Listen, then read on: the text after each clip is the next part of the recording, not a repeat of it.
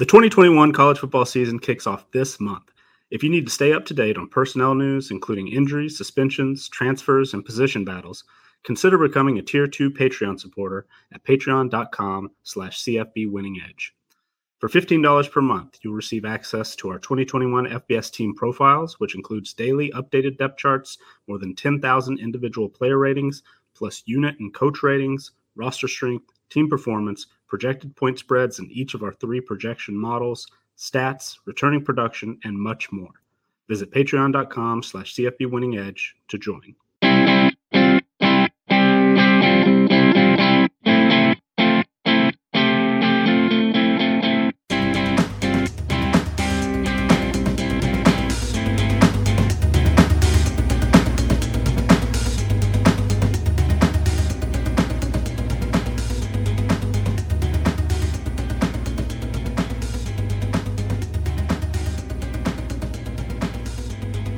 Welcome back, everybody. It's CFB Winning Edge, the podcast edition. I'm your host, Scott Bogman. Follow me on Twitter at Bogman Sports.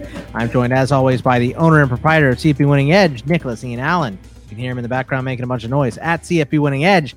Xavier Triche also making noise in the background at Xavier underscore Triche, T R I C H E, on the Twitter machine. And this is our last conference preview show today. We are uh, doing the SEC, the one you all have been waiting for. Uh, so we are going to dive right in head first. And we start with, you know, we always do these alphabetically. So we start with Alabama, number one team. And uh, simply put, Alabama gave us one of the most impressive performances in college football history, and it's 13 0 run to a national title. Um, the playoff games were blowouts too. It was just an incredible run run for them. Uh, we have them at 11 and one, uh, favored to win 12. Talent edges in all 12 as well, and the DK win total is 11 and a half. So Nick, we have them dropping one, but I feel like that is just a safe side play. Yeah, and it's it's partly you know numbers based. I mean, we we try when we're uh, making our projections. You know, we really don't incorporate opinion into it at all, and and just sort of let the numbers speak. And then you know we have the the podcast where we can decide whether or not we agree with what the numbers say or or uh, want to, you know, give a little uh, on one side or the other, uh, based more on opinion and, and maybe some of the factors that we're not able to quantify with our, you know, player ratings, coach ratings, team performance, roster strength, all that stuff that we uh, talk about every week. And yeah, it's it's really really hard to go undefeated. And what Alabama did last year uh, was historic. And you know they lose a lot of pieces from that historic team. Uh, what was it? Six players drafted in the first round, two others in the second round, and and then a six rounder. I mean, that's uh, almost a, an annual occurrence now for Alabama, and and so you know they're you know they are used to replacing elite talent year after year with more elite talent that they're able to bring in uh, on the recruiting trail. I mean, their their recruiting numbers, other than one blip in 2018, have basically been you know number one, number one, number one, number one, number one, and it makes sense that they still, despite all of those personnel losses, I mean, guys like uh, DeVonta Smith, the Heisman Trophy winner, Mac Jones, Heisman finalist, Najee Harris, Heisman finalist. Um, you know, multiple starters on the offensive line uh, for the second year in a row, multiple receivers taken in the first round. But if you look at our average, you know, uh, we go through and, and comb through all the 247 sports composite ratings uh, and just as, you know, taking into account only raw talent, position by position, the worst that Alabama has as a position group is third in the country, and that's at the quarterback position where they're handing the reins over to, you know, uh, Bryce Young was uh, overall number one recruit by 247 Sports in uh, the 2020 class. A five star, you know, basically can't miss prospect, somebody that uh, people have been raving about since his high school years. He came on campus, uh, saw some glowing reviews of his command and accuracy, things like that. Uh, the only knock against him really is size, and and you know we've seen in recent years size doesn't seem to uh, matter quite as much as it once did, in, in at least the eyes of uh, you know NFL talent evaluators and, and recruiting analysts and and coaches perhaps. I mean we're, we're seeing some small guys uh, thrive at the quarterback position and it seems like bryce young will be the next one. But uh, yeah i mean you know we we add up uh, all of our projections throughout the entire regular season and it's just sort of a, a numbers game where uh, you know we give Alabama uh, what 84% chance to beat Miami based on their projected uh, point spread in, in, the first game. That's actually one of the lower numbers this year. They're 73% projected against Florida, 77% against Texas A&M, and those are not very big you know that that's all pretty close to 100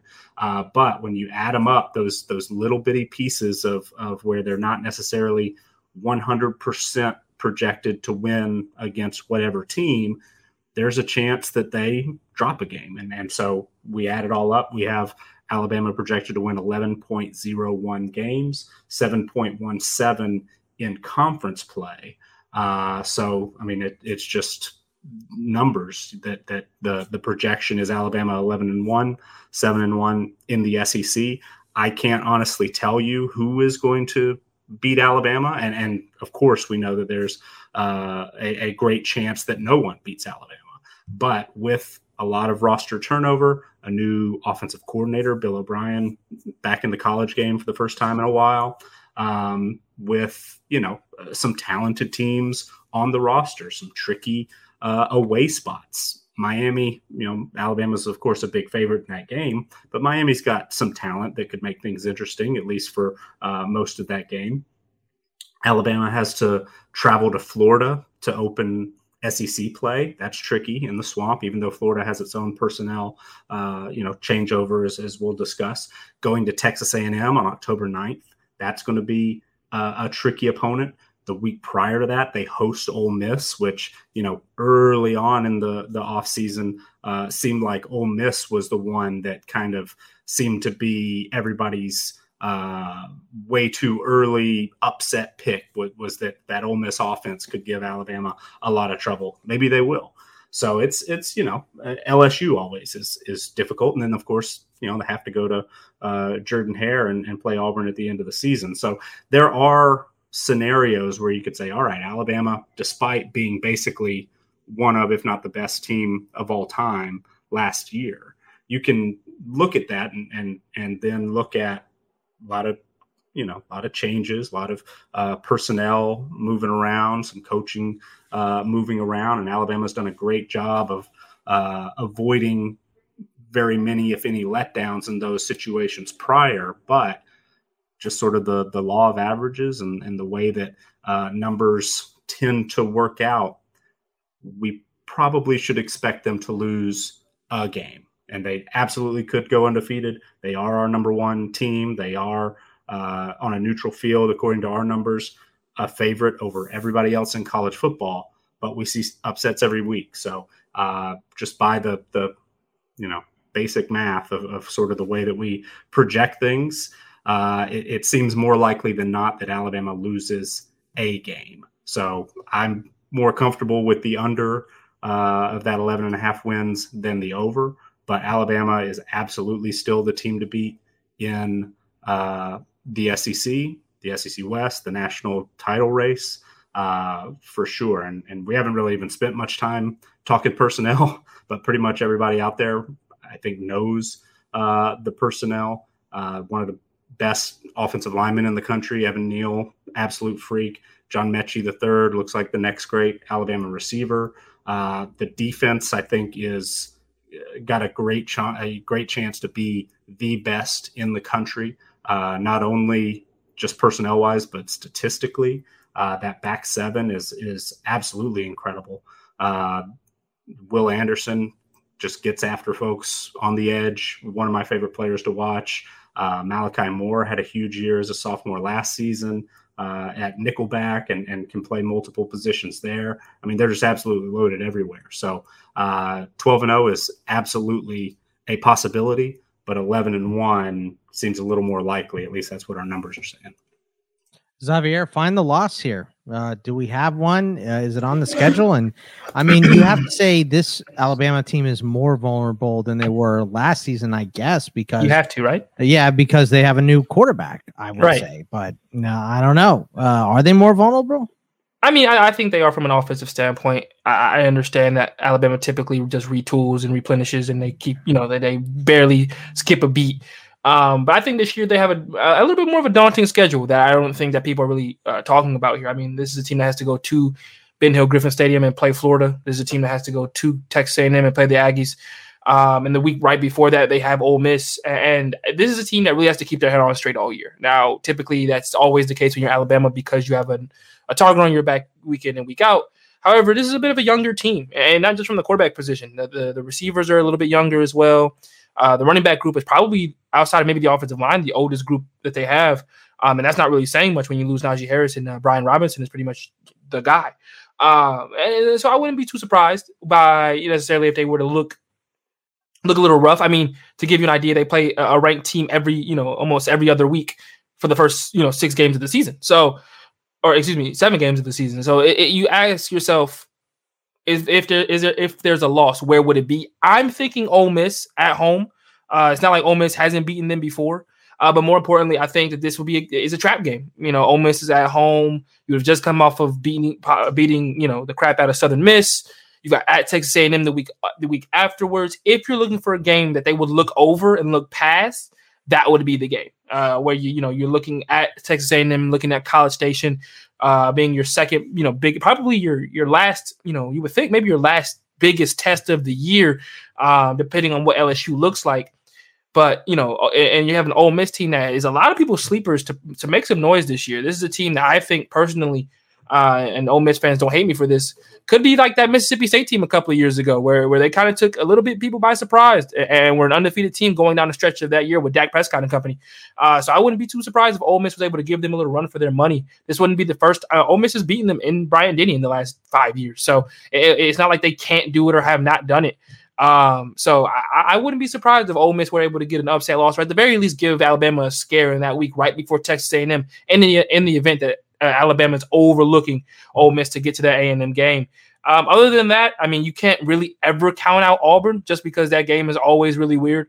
Um, and it's at Jordan Hare this year. Whatever mojo juju they have going over on over there typically works like one every four years. So you really never know. Um, you can, you know, the last time they were there, Mac Jones had a hellacious night, and they were able to come away with a win. Auburn's won two in a row there.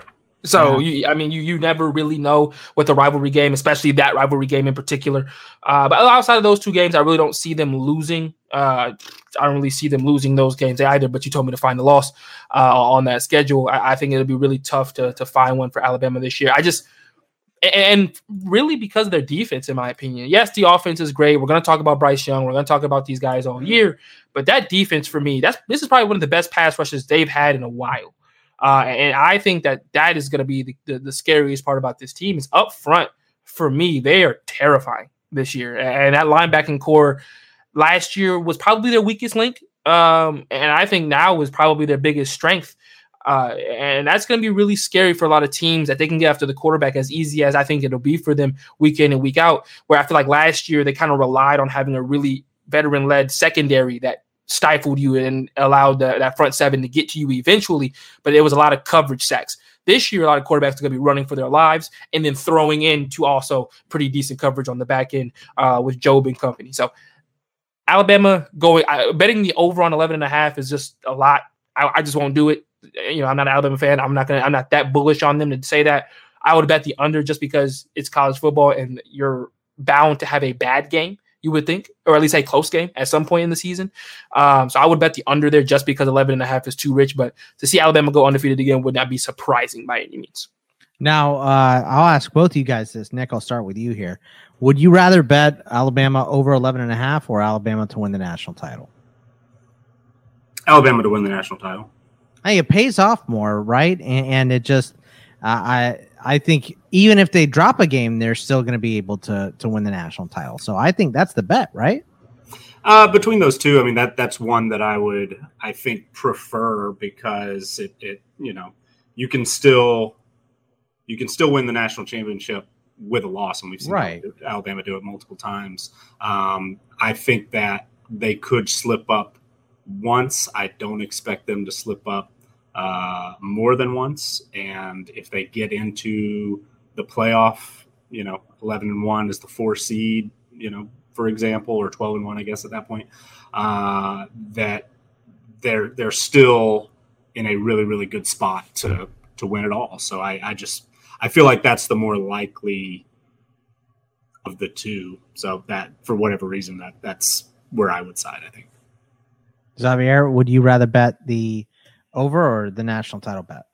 Yeah. I'm, I, question: Does the over only count for the regular season? Yeah. Yeah. Just okay, then yes, I, then I, yeah, then I would absolutely go with the national championship for everything Nick said. An 11 and one Alabama team has won a national title many times before, and typically, if they do get one loss, they're pretty much perfect after that situation. Uh, you know, the only time that- that ever one loss has really been, you know, detrimental to them was what, you know, Chris Davis is not uh, run home, or sorry, uh, you, you know, the kick six, I think was the only other one, and then the one loss I believe was to LSU. That was the other one that was detrimental, but that because that was in their same division. So it has to be a real, you know, crazy situation for them not even to be able to uh, to show out for the SEC West in that situation. So I, I think they, I think that would be the best bet or your safest bet. All right, let's go over to Arkansas. Arkansas ranked 64th on our rankings, lost four in a row to finish the season, but the three and seven Razorbacks were much improved and far more competitive in Sam Pittman's first season. DK total is five and a half. We have them at five and seven, favored to win four. Town edges in four. So, what do we think about the Razorbacks for 2021, Nick? so they're you know we, we've talked in other shows if this is the first time that you're listening to us um, you know we we have three different models that we look at our, our official projections kind of take in all of the different uh, ratings and, and things that we put together roster strength team performance all that good stuff then we have talent edges uh, where we only look at things related to recruiting and, and uh, the roster strength numbers and, and things like that. Then we have a, a stats only model where we call it the, the Prism uh, model for projected scoring margin. It's set up a little bit more like SP Plus that uh, Bill Connelly is famous for, where uh, it works more on, you know, scoring offense, scoring defense, take the difference, that, that sort of thing. And, you know, Arkansas, as our numbers, you know, we're, we're going through, all three numbers are well under that five and a half win total. Uh, we have them only favored in four officially, as you mentioned, and four talent edges. That stats only model has Arkansas favored in just one regular season game. Uh, and a big reason for that is another really important number is Arkansas, according to our strength of schedule projections, has the toughest schedule in the country. So I was really, really impressed with Arkansas last year. I, I thought that uh, they looked like a much, much improved team. Uh, just, just watching, you know, watching the games, they played harder, played, uh, you know, more uh, fundamentally sound, all that good stuff. Uh, they were in a lot of games. Probably should have won two games that that they ended up losing on sort of controversial endings. But also, if you look at the post game uh, win expectancy, we use CFB-graphs.com's post uh, post game win expectancy numbers. They were sixty seven percent uh, expected to win the game against Auburn, which of course the most controversial ending. They ended up losing that one. They were 72% against LSU and 72% against Missouri, and they ended up losing both of those by a combined five points. So Arkansas very easily could have been, you know, a 500 or, or better team last year. Uh, however, they are playing the toughest schedule in the country. Uh, they are going to be at a, a talent disadvantage far more often than not. Uh, despite the improvement they made last year, they still only ranked 45th nationally in roster strength and 73rd on the offensive side of the ball. Part of that is, you know, they lost their starting quarterback, Feleipe Franks. Um, they have young talent KJ Jefferson is taken over as the starter. I know a lot of people are really excited about him, uh, just from a, a, regular college football standpoint. I know there's folks in the uh, college fantasy football space and uh, you know Devy and, and, Campus to Cant and things like that, different types of fantasy football that are really excited about KJ Jefferson as well. Uh, they bring in multiple uh, true freshmen who have a chance to play a big role, including Raheim Sanders, who right now looks like the backup to Trelon Smith at running back. Smith's been dealing with uh, turf toe, I believe, and, and so Sanders is probably going to have a you know chance to make a, a pretty immediate impact. Ketron Jackson, uh, the wide receiver, sounds like he's pushing pushing for a starting role. Uh, and they still, you know, Arkansas has multiple starters at receiver, including Treylon Burks, who could be an All American. Uh, but then Trey Knox and De'Vion Warren as well, who's been banged up, but hopefully will be uh, back and fully healthy. But so, you know, from the skill position standpoint, one, Chad Morris had some success at times bringing in uh, some talented players. Two, the new you know Sam Pittman regime is continuing that momentum. However, you know a lot of those guys are relatively young, and the biggest factor is the offensive line and the defensive line really both struggled a lot last year. Arkansas ranked 91st in our O line performance ratings last season. The defensive line ranked 121st in our performance ratings last season. So I think Sam Pittman obviously is is maybe the best offensive line coach in the country. So they're going to get better up front uh, on the offensive side. They're probably going to get better on both sides. Uh, but you know they're certainly experienced. They have four returning starters on the offensive line. They've added some guys to the transfer portal on both sides uh, of the line of scrimmage. They had some playmakers step up defensively last year. Bumper Pool and Grant Morgan, incredibly productive linebackers. Jalen Catalon is one of my favorite players, uh, safety, all SEC type guy. Uh, just put up huge, huge uh, production, all three of those players last season. So there are things to like. Young talent, you know, what we would expect to be an improving, uh, proving units on both sides of the line of scrimmage really a lot of talent and, and experience and production in the back seven defensively. But, you know, I, I do feel like this is a team, despite taking some big steps forward last season, despite their record looking a little worse than maybe it should have, this strikes me as a team that, uh, you know, we've talked about the the team that's popping in my mind uh, more than any right now is Boston College. We talked about Boston College had a really great first year under Jeff Hafley. You could argue that they might have overachieved just a little bit uh, based on some of the talent numbers and, and, things like that. Arkansas is kind of in that mold. Uh, the the schedule and losing a couple of games that they probably shouldn't have maybe you know switches that up a little bit. But when we talked about Boston College and a few other teams fit this mold as well, it's really, really difficult to follow up a good year one for a new head coach with just continued improvement. It's hard to to um, you know, it's it's now you're not surprising anybody, and and uh, people are going to be ready for Arkansas. They're going to be ready for uh, the uh, the Briles offense. They're going to know what um, you know Barry Odom's doing defensively, and and you know it, it, it's it's just you know some some schools are able to take a good year one, build on it in year two, and just keep it going on and on. But more often than not, at least anecdotally to me, it seems like hey, you have a pretty good year one. Sometimes you take a, a small step back to then bounce forward again. Arkansas strikes me kind of as as that type of team this year. I think there will be some things that they will improve upon, both sides of the line of scrimmage, first and, and foremost in that. Uh, I want to see the young skill position players develop on the offensive side of the ball, but I think this year the schedule is just too tough. Uh, all the SEC games that they've got, including Georgia in the you know cross uh, division very, very difficult draw. It's going to be really, really hard to get to bowl eligibility, even with some winnable games in the non-conference, even with you know a, a, more competitive team against sort of that middle to lower tier of, of SEC opponent like Missouri, like Mississippi State, you know, even maybe Ole Miss and Auburn. Arkansas should be in those games, but I just don't know that they're going to be able to to really build upon last year enough to get over that five and a half, get to bowl eligibility.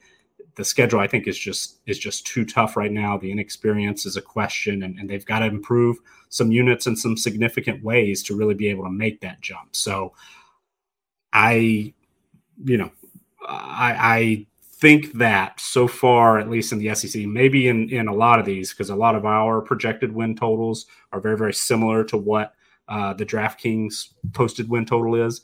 But right now, this seems like a pretty solid bet to me. Arkansas under five and a half. Our numbers really, really think uh, Arkansas is, you know, in line for a losing record during the regular season. Yeah, I mean, Xavier, Nick said it hardest schedule in the country right here for Arkansas. So um, difficult for them to pull out a winning season and even make a bowl, but um, possible. This is a good roster. Yeah, I just think that this was a team that overachieved last year. Uh, you know, I, I think last year when you look at it, you know, Feleipe Franks came in and really, I think, spurted a growth in that team that possibly was a year too early. And I think that you know you're going to see some so a little bit of a regression this year. You know, you have a guy in, in Feleipe Franks who very well could have probably still been at Florida if it wasn't for him getting hurt and, not seeing the you know the ascension of Kyle Trask.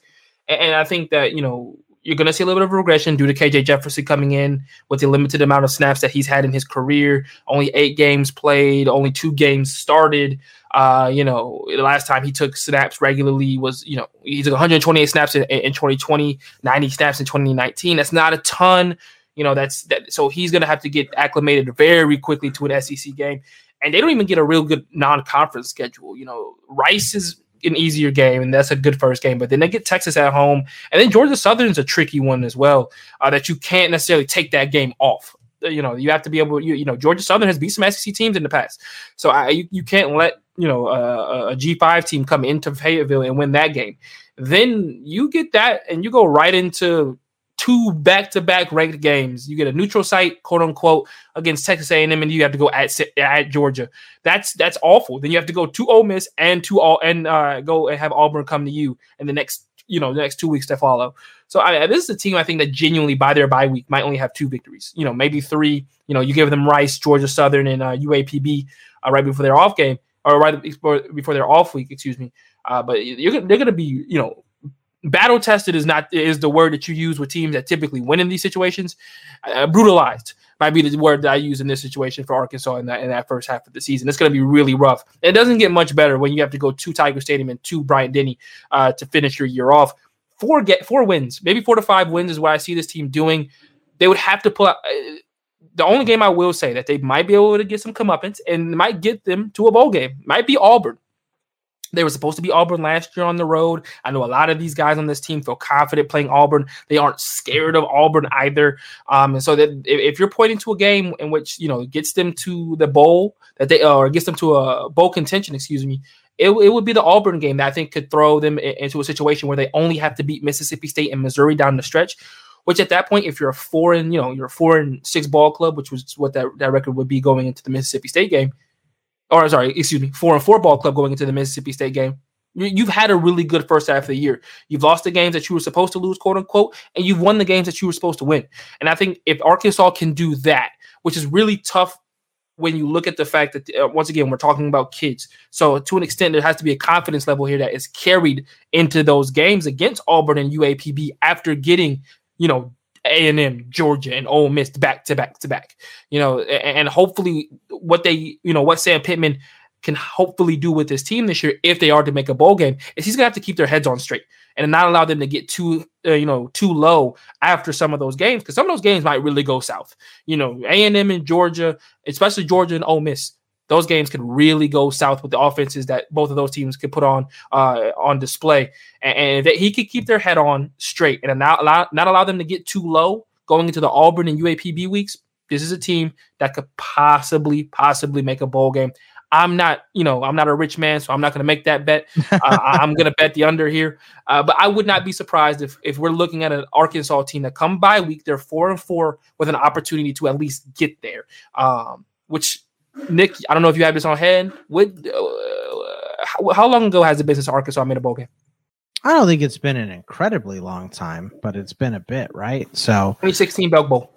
Uh, 26 the Belk Bowl. Okay, so mm-hmm. yeah, it's been a bit. So mm-hmm. I uh I was also gonna say Texas losing to Arkansas would be the least surprising thing that I may have ever seen. Like I've said, I've seen this team lose to Kansas and win a national title. So uh, Arkansas losing to Arkansas, uh, lying in between would not be the most shocking thing. But, That's at Arkansas too, yeah. right?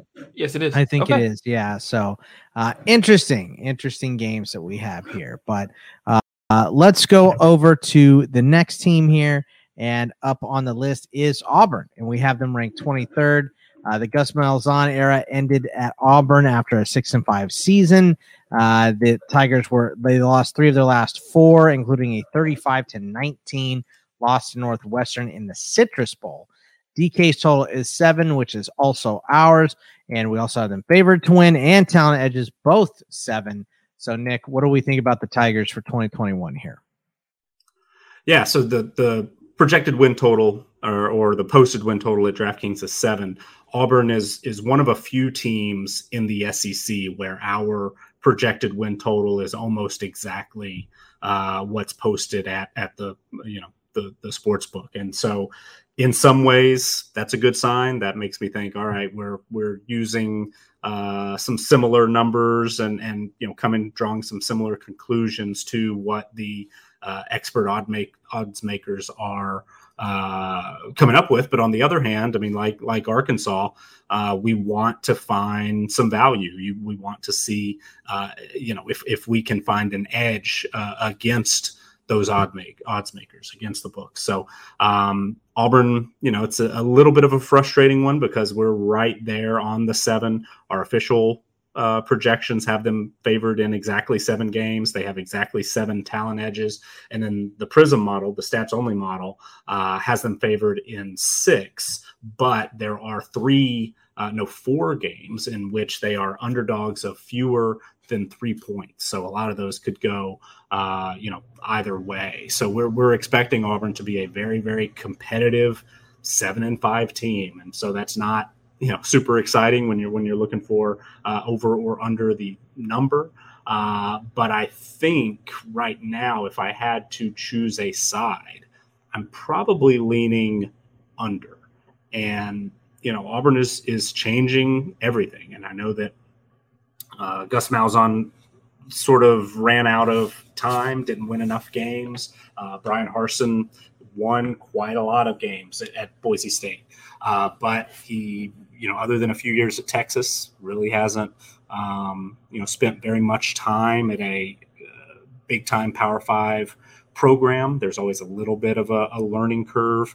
Uh, it seems when a guy is is jumping up to become a head coach at, at one of these uh, blue blood or, or, similar type programs, um, and he's already had a you know a couple of bumps here and there, uh, just off the field. So I mean, right now he's he's not able to practice uh, with his team because of a, a you know COVID positive test and not necessarily uh, know all the the specifics behind that. But you know, a week or, or ten days before you're supposed to kick off your uh, first game at a at a new program, that's that's not just a great place to be. So um, there are some concerns a little bit at the quarterback position. Bo Nix has been a two year starter already, but has not quite uh, been, you know, the, the big time playmaker that many expected when he won that job as a true freshman. Maybe he will improve with a, you know, different play caller and, and offensive system.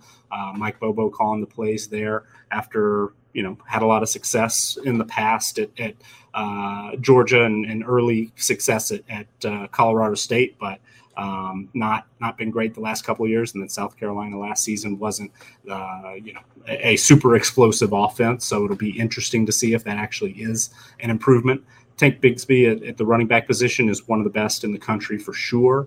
Uh, but the receiver corps is is a little bit of a concern as well, and maybe they weren't quite used to their maximum potential under Gus Malzahn, but you know, two guys got drafted out of last year's unit, Anthony Schwartz and Seth Williams. So, who's going to step up? Is it going to be uh, Shedrick Jackson as a returning starter? I know Elijah Canion has got some people really excited. Had a huge bowl game. Um, you know, Javarius Johnson had a, a solid uh, spring. It sounds like. The offensive line should be a strength. All five starters return. It was a unit that ranked 30th in our performance ratings last year. Uh, but they have to, you know, rebuild or, or, refill, replace, I should say, a lot of uh, starters on the defensive line. I count three uh, first year transfers among the two deep right now, and only one returning starter. Uh, the secondary lost a couple of key pieces, including uh, you know, Jamien Sherwood was a fifth round draft pick. They lost KJ Britt, who was drafted in the fifth round, a linebacker. So there's, you know, some some concerns here or there. A lot of moving parts. A lot of guys transferred out, including three uh, defensive starters who've landed already at, at uh, others, or two have landed at other schools. Big Cat Bryant followed Gus Malzahn to UCF, and then uh, Daquan Newkirk is is headed to Florida. Tyrone Truesdale uh, just entered the transfer portal right when fall camp ended. But you know that's that's a lot of uh, a lot of new faces and new places. Whether it's head coach, coordinators on on both sides, uh, personnel in the two deep, especially on defense, you know that that is that is a lot of movement for me for a team in Auburn that is going up against uh, some of the most talented teams in the country. Course, Alabama we've mentioned, Texas A&M is up there, Georgia, LSU, I mean, they're at a talent disadvantage in all of those matchups, uh, and they're pretty close. You know, I mean, they they are at a talent disadvantage in the non-conference against Penn State, and you know, we saw how they uh, could have, maybe should have lost to Arkansas last year. Ole Miss, we already talked about, could potentially beat Alabama, so they certainly uh, could, you know, give Auburn a, a run. So, with with so much movement, personnel wise and, and coaching wise, I'm personally a, a, little more bearish on Auburn than our numbers even would suggest. So even though we agree with the uh, odds makers with DraftKings that we always refer to their their win total right now, I think that uh, I expect a little bit of a year one, uh, you know, uh, fall back a little bit become uh, you know maybe maybe Auburn is able to get to a bowl game. Probably should get to a bowl game. They're going to be pretty heavy favorites in three of the four non-conference games, and, and they certainly do have uh, winnable matchups, including a crossover uh, in SEC play against South Carolina. That was a, a, good draw to sort of balance out the Georgia uh, annual rivalry. But I, I don't give Auburn the benefit of the doubt right now. And so, you know, I expect that in toss up games like the Penn State game, which is in state college, uh, against LSU on the road, uh, against Texas A&M on the road. Those are those are not games that I'm really circling as potential Auburn upsets. It's just the schedule doesn't really set up well. The new coaching staff, I, I you know have some questions and it's it's just too much movement right now for me to be uh, very excited about year one of, of the Bryan Harsin era. He has an absolute great you know track record. He's going to be able to recruit and and coach in the SEC, I'm sure. Uh, but right now, I just Auburn doesn't really quite match up with uh, those teams in sort of the the you know top tier of the SEC like we were used to them being a little closer to that, it seemed, in, in the Gus Malzahn era. So I, I, think this year might be a little bit of a, a, slower start, get to six wins, get to a bowl game, uh, and then look ahead to, to really uh, build some momentum in year two. But I, I think under seven, uh, even though our numbers are, are not, you know, pointing entirely in that direction, is is definitely the side I would prefer to be on as Xavier, I mean, you know, you look at the schedule. First of all, you see the win total for Auburn and you go, oh, seven really for Auburn? And then you look at the schedule and you see it. You know, Penn State's a tough game. LSU, Georgia, um, Ole Miss can even be tough. A and M is definitely uh, probably going to get away from them. Uh, and then they finish it off with Bama. So this is a another rough schedule. Of course, playing an SEC schedule is just rough, regardless. But I think Nick said it best when he said, um, you know, they ha- they don't have the benefit of the doubt right now. Absolutely not. And, and I think this is a it's going to be a weird year for Auburn fans. I, I, know that they wanted Gus out, and I understand that he understood his uh overstayed his welcome. Excuse me. This has very this has very Mark Richtish, you know, Les Miles type energy around the the firing. This is a guy who could never get over the hump consistently, and and you know, although they had beat LSU, I mean, sorry, Alabama twice at home in the last two in the last two tries, felt like he just couldn't get it done against the people, the, the teams in which he had to. Um, and, and, I'm not so sure that Bryan Harsin is going to be able to in year one either. Obviously, you know, we'll see what kind of leash he, he is on throughout his uh, Auburn tenure. I just don't under, I just don't think that this is going to be a really good year for them. I'll be perfectly honest with you. I think this is a team that could very well be, you know, looking at three losses before their bye week. You know, possibly four. We talked about, uh, you know, possibly Arkansas getting a win at home against them. And if they're at four losses by their bye week, I, I just don't see this where this year they're able to get to that seven win margin. You know, I, I think that yes, you win your non-conference games, you beat Akron, you beat Alabama State. I think though, you know, they're they're better than Georgia State, so they should win that ball game. But outside of that, you know, Mississippi State, South Carolina, those are five wins that I see guaranteed. After that, I see a bunch of toss-up games where I'm not so sure that they'll walk away with the wins in any of them. You know, we talked about Arkansas. I, will lean towards them in that game, but I expect Ole Miss to be better than them this year, especially offensively. I expect I expect LSU to be a better team overall this season um, than they were last year, barring any injuries. Obviously, Georgia, A and M, Alabama. I expect you know those, those, are five games right there that I expect those teams to come in and, and, and excuse me, in Penn State that's six. I think this is a, a, team that can very well end up six and six, and at worst five and seven. Uh, you know, I know no Auburn fan wants to hear that after getting rid of a guy who was, you know, an eight and four, seven and five kind of guy year in and year out. The occasional nine and three, 10 and two team will come as well. Um, but I, I don't see why this team wouldn't end up six and six, to be perfectly honest with you. And I think you will go under here just as a confidence pick, just because I don't think Auburn ha- is bringing all that much to the table. To be perfectly honest with you, I think outside of Tank Bigsby, you're really pulling that straws. Straws, excuse me. Uh, who on offense is going to be the guy? You know, and Tank Bigsby is this is, isn't Herschel Walker. He can't carry this team on his back. Uh, you know, like uh, like back in the day. Off, Obviously, deep, um, football has changed since then as well. But I expect Bo Nix to be Bo Nix of the what he's been the last couple of years, a guy who's you know, has games where he looks pretty good, but for the most part, it's just an above average quarterback. You know, and, he, and you say that while he had the weapons that he did, those weapons are gone now, and, and I don't really see where they, they find, you know, production whatsoever. So I think it's going to be a really rough year for Auburn offensively. You're going to have to lean on a defense that, you know, wasn't great last year, was good. They lost KJ Britt midway through the year, which really hurt. Uh, they're going to lean on a secondary with guys like Smoke Monday, one of the best names in college football, you know, Roger McCreary to really put to, you know, to really make sure that this team can stay in games. Um, you know, they they're they're in a in a real turnover phase. The the years of Derrick Brown are over, and they've really got to they haven't replenished like they should have, uh, and they're gonna they're gonna rue it this year. I think this is gonna be a really rough year for Auburn and Auburn fans as a whole. All right, let's go over to uh, Florida, and uh, the Gators were pretty good last year. Uh, started eight and one, won the SEC East, and played Bama tough in the SEC championship game. But they did lose three of the last four to finish eight and four. And before that, I mean, Trask was getting uh, Heisman hype and all that stuff. Um, their uh, DK total is nine. We have them at ten and two. Uh, we have them with favorite to win in ten, talent edges in nine, and ranked six overall. So Florida is a very good team here, Nick, but another SEC team with a really tough schedule.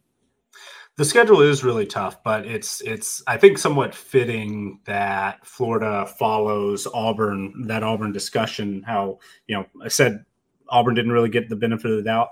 I think by now I do give Florida the benefit of the doubt. Dan Mullen is consistently one of the best play callers in college football. Uh, so I don't think that the transition from Kyle Trask to Emory Jones is going to be uh, a step back. Really, I, there were times uh, over the last couple of years where it seemed to me that Emory Jones actually was a better fit to uh, the you know schematic uh, design that, that we usually see from a, a Dan Mullen offense, or kind of his preferred uh, style of offense, where run the football a little bit more, use the quarterback run game more. And they were very, very much a pass first, pass second team.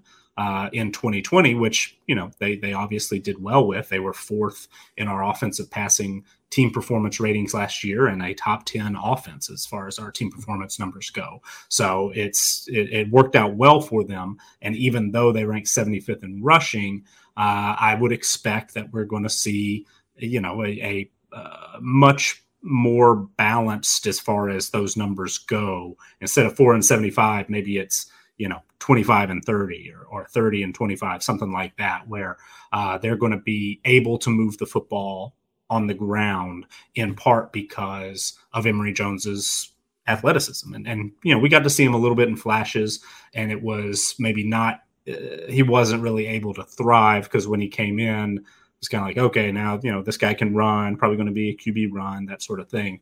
Uh, but he can throw too, has a very strong arm. And I, I, think, you know, he's one of the players that I'm excited to watch this year because I, I do think, uh, at least the the offenses that that we got used to watching when Mullen was at Mississippi State. Uh, he seems to be almost a perfect fit. So uh, I'm excited about that. The running game, they've got running backs all over the place. I mean, they've got five star guys who've transferred in who are fourth and fifth on our running back depth charts. Uh, they've got two seniors coming back and, and another talented uh, guy in the mix as well. So you would think they've got playmakers to be able to run the football really well is that offensive line going to you know help clear lanes and and uh, get that uh, running game going? They do have three guys coming back, have to replace both guards, but plenty of talent on hand. The unit ranked 25th in our offensive line uh, offensive line performance ratings last year. It's a top 15 offensive line as far as just those raw talent 247 ratings. Uh, it's a top 20 unit in our adjusted for experience and, and production offensive line ratings. So uh, I, I, think that they are going to be just fine on the offensive side of the ball, even though, you know, Kyle Pitts was a uh, generational talent that that might be an overused term, but I think he really was at tight end uh, last year. And, and, you know, Kadarius Toney went in the first round, was a guy who kind of put it all together last year. Those are three key pieces that are very, very difficult for any team to replace but I do think that Dan Mullen kind of has the benefit of the doubt, and I think that there's talent lined up to to be able to do that. I mean, you you probably won't replace Kyle Pitts, but Kemore Gamble and uh, uh, Keon Zipperer are, are, you know really talented tight ends. Jacob Copeland is ready to step up and become a go-to receiver. Justin Shorter was a five-star recruit at Penn State, and then you know they've they've recruited pretty well. I'm sure they uh, have plenty of guys they can use in a similar way to Kadarius Toney. Maybe it's Demarkcus Bowman. I've, I've seen some uh, highlights from him in fall camp where he's just you know pure speed running away from guys. Lorenzo Lingard, a, a five star transfer from Miami. Maybe maybe Mullen gets those guys involved a little bit in the slot and and you know finds unique ways, uh, creative ways to get them the football. So I think Florida's going to be just fine on the offensive side of the ball. I have more questions defensively. Uh, they rank 75th in defensive team performance, 116th against the pass, and 91st against the run last season. That must improve uh, for Florida to, to get to 10 wins like our numbers think that they can. They have to just play much, much better on the defensive side of the ball. And they've got some, you know, they've got some personnel uh, issues. They only return three of their starting front seven Brenton Cox could be an elite pass rusher, but I know he was banged up a little bit in the spring and early fall. I, I think he's going to be fine and, and, ready to go for week one, but something to watch. They brought in three transfers. We already mentioned Newkirk from uh, Auburn. They also brought in Antonio, formerly Shelton, now Valentino from uh, Penn State. One of those two guys probably going to start next to Zachary Carter. Um, they have plenty of talented guys ready to take on that uh, sort of edge rusher role um, uh, opposite Cox. But is it going to be Jeremiah Moon, Andrew Chatfield, uh, David Reese, Khris Bogle? You know, who, who's going to step up and, and make plays uh, for them off the edge? Kaiir Irwin, or excuse me, Kaiir Elam uh, is an all SEC corner, could be an All American, could be a, a high draft pick. Uh, he's got one side locked down, but the other side, a little bit of a concern. It could be a true freshman starting, Jason Marshall. Could be uh, one of true transfers, Jadarius Perkins or Elijah Blade. So that's uh, you know a little bit of a, an area to watch. Uh, but just like you know teams that that you would expect that recruit at a level that Florida does, I know there are plenty of Florida fans who uh, think that Dan Mullen hasn't quite gotten it done well enough on the recruiting trail, but they're still consistently putting up top 10, top 12 type classes. So they're able to, to you know, stack up against just about anybody in the country from a pure talent standpoint. Uh, but we kind of need to, to see some progress on the defensive side of the ball. Um, there are certainly, you know, some some question marks based on how they played last year, and some turnover in, in personnel because they did have defensive players drafted as well. Marco Wilson, Sean Davis, uh, Daryl Slayton. all those guys were were draft picks last season from that defense that that struggled as much as it did. But uh, Florida is, uh, I think, absolutely the biggest threat to Georgia in the East. Uh, I think that it is not completely unheard of that that Florida could knock off Alabama on September 18th. I'm I'm not necessarily ready to jump out and predict it, but uh, it's you know it's very possible. They do host that game. Uh, they do, of course, get the bye week before Georgia, so they should have plenty of time to, uh, you know, get back and and um, prepare after that LSU game trip to Baton Rouge two weeks earlier. So I think the schedule sets up relatively well for Florida. They get Vanderbilt in that week before LSU. That's not really, you know, wouldn't expect that to be a trap game spot. Uh, after Georgia, they play South Carolina, Samford, and Missouri. So, you know, you wouldn't expect them to uh, have even if they lose that game to Georgia, that one loss turns into two. They should be pretty heavy favorites in, in the, their last four regular season games. So I like the way the schedule sits up. Uh, I do think that they are rightfully underdogs against Alabama and Georgia right now. Uh, it would not shock me if they won one of those games. It also would not shock me if they lost a game maybe they weren't supposed to to lose. Uh, so I think ten and two is, you know, I, I, would rather be on ten and two than nine and three, even though it looks like two very likely losses uh, and still some other tough games on the schedule. I just do think that Dan Mullen and, and Florida uh, have the benefit of the doubt for me right now. So I, am glad that we're on the uh, over nine, and I'm glad it's not nine and a half because if it if it were nine and a half, I'd feel I'd feel worse about it. But I think eight and four, you know, even though they went eight and four last year, I, I just see eight and four as as uh, maybe worse worst case scenario for Florida this year. I, I think I think nine wins is uh, highly likely, and ten wins is very very uh, possible. Xavier, what, what do you think here? I mean, Florida obviously one of the best squads in the country, uh, but the SEC is tough, and yeah. you know Georgia is favored against them, Alabama is favored against them. Other than that, the only team that they're not a double-digit favorite against is LSU. So this team is really good. Uh, can they push over that hump? Well, I will say their schedule was very, very favorable for them. You know, this is a team that on schedule, on pay, uh, by paper, should only lose three games max. Like Georgia, Alabama, maybe LSU. Like that's it. When you look at their schedule, I just don't see another team nearly as talented, and it would take a really, really poor performance from either the offense or the defense to really let that go. You know, now that that being said, we've seen Florida put together some pretty abysmal offensive performances that have let, allowed some teams to stick around, like Kentucky a couple of years ago, uh, South Carolina.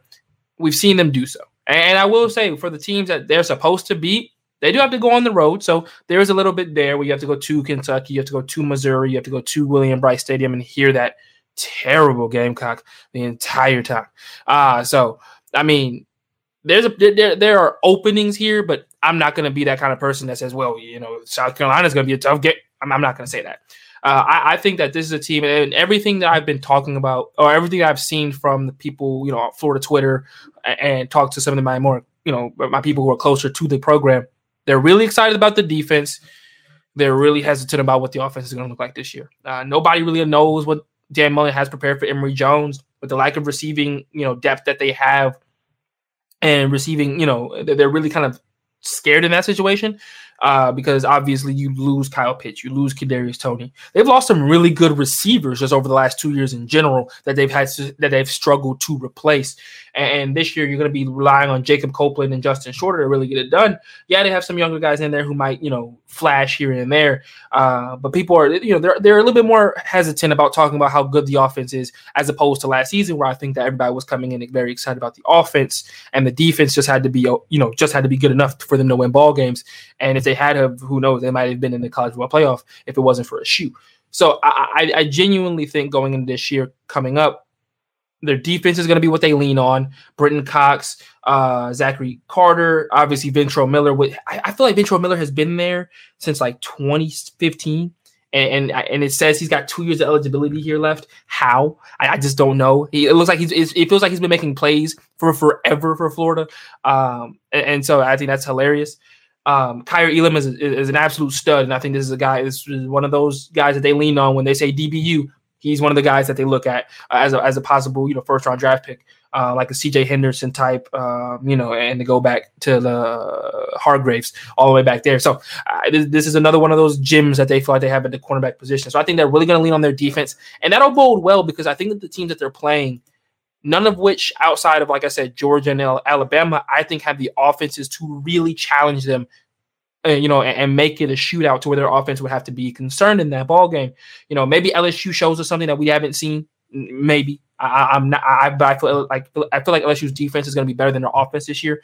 Uh, but outside of that, like I said, I, I don't see any offense outside of Alabama and Georgia that can really test them down the field and turn it into a 35 point game, a 40 point game that could that would really bode you know, which would be the complete opposite of what Florida really wants. Florida's going to want to hold teams to 20 points this year, you know, 14, 17, and allow their offense, which is probably going to be very run heavy and very motion heavy, to just work methodically down the field with Emory Jones and with that, you know, with that running attack as they wait until they, you know, until some of these receivers rise to, you know, to the top later down the season.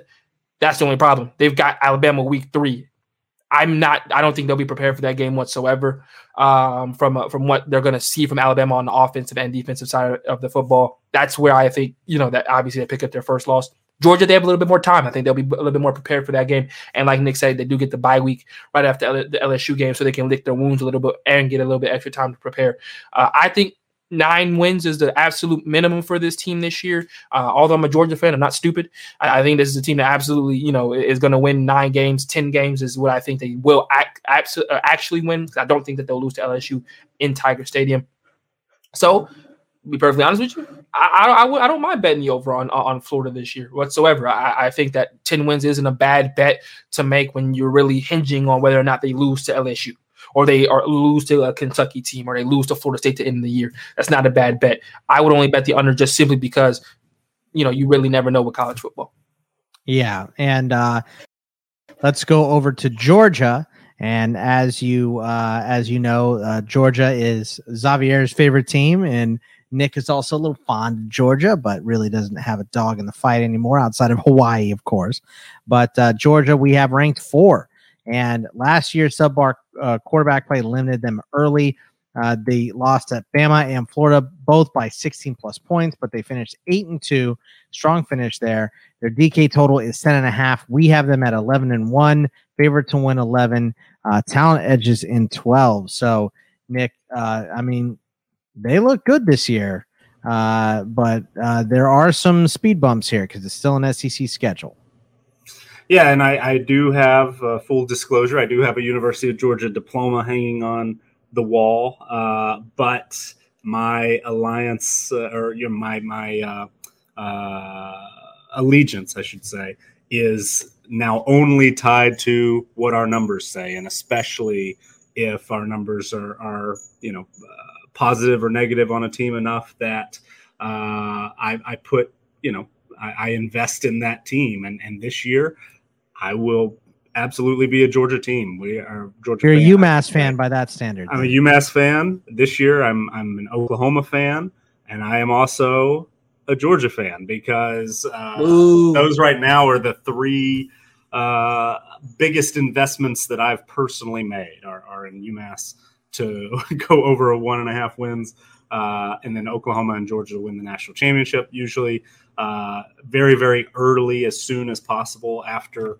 um, those national championship futures are released. I try to get some early value, and it looked to me uh, when I was kind of guessing and, and projecting what our actual you know preseason projections would look like for teams like Oklahoma and, and Georgia. Thought that they uh, each had a chance to potentially be number one in our preseason ratings. Georgia spent a little time at number two. They're down now to number four, and, and part of that is some injury issues, some personnel issues. They've also had uh, some transfers that were a little bit unexpected. But I, I absolutely do think that this team is talented enough to uh, be the national champion at, at, the end of the year. Uh, I, I, I would personally love that because you know my my personal ties, but then also uh, my old ties, I guess. Uh, but uh, no booze. You guys didn't want to boo me. I mean, I was muted, but I yes, I, boo you. I couldn't sure. get there fast enough. Right, Dad right, joke. Come on. Uh, you know, I have to have to make sure you guys are listening sometimes. Uh, but uh, Georgia ranks number one in roster strength, number number one above Alabama, number one overall, number one on the offensive side of the ball, number two only behind Alabama defensively. So this is arguably the most talented roster in the country. Uh, they seem to have figured out the quarterback position towards the end of last year. JT Daniels, uh, when he took over that starting role the last four games, the offense looked completely different. They were able to uh, push the ball down the field. And of course, you know, receiver is actually one of those positions that's been uh, really impacted by injuries. Uh, I know Kearis Jackson was banged up a little bit early in the summer, uh, early in fall camp. Marcus Rosemy-Jacksaint uh, had the the horrific looking injury uh, in the Florida game last year. Dominick Blaylock still not cleared after uh, his second ACL. Uh, the tight end Darnell Washington has a foot injury. Multiple foot injuries uh, are affecting Georgia and, and uh, some other teams, of course, as, as, well this year. And then George Pickens, uh, you know, tore his ACL in the spring, unfortunately. So I do have concerns that that that wide receiver unit is uh, not maybe have the chance to be as good as it possibly could have been. But still, I've referred to those raw 247 talent rating uh, averages before. Georgia still ranks third among wide receivers and tight ends. And that doesn't include uh, Arik Gilbert, who transferred in from LSU and has since uh, sounds like taken maybe a, a, personal leave, not practicing with the team, removed him from the depth chart as well, removed George Pickens from the depth chart. Uh, so those numbers still, they're a top three unit just in raw talent, uh, even without two of the most talented guys at the position in college football. So, um, yeah, I mean, I, I think that there are other questions as well. The offensive line has been an area, you know, that's in flux. Uh, their projected starting center, Warren Ericson has been banged up in fall camp. Not sure if he's going to be cleared uh, in time to play Clemson.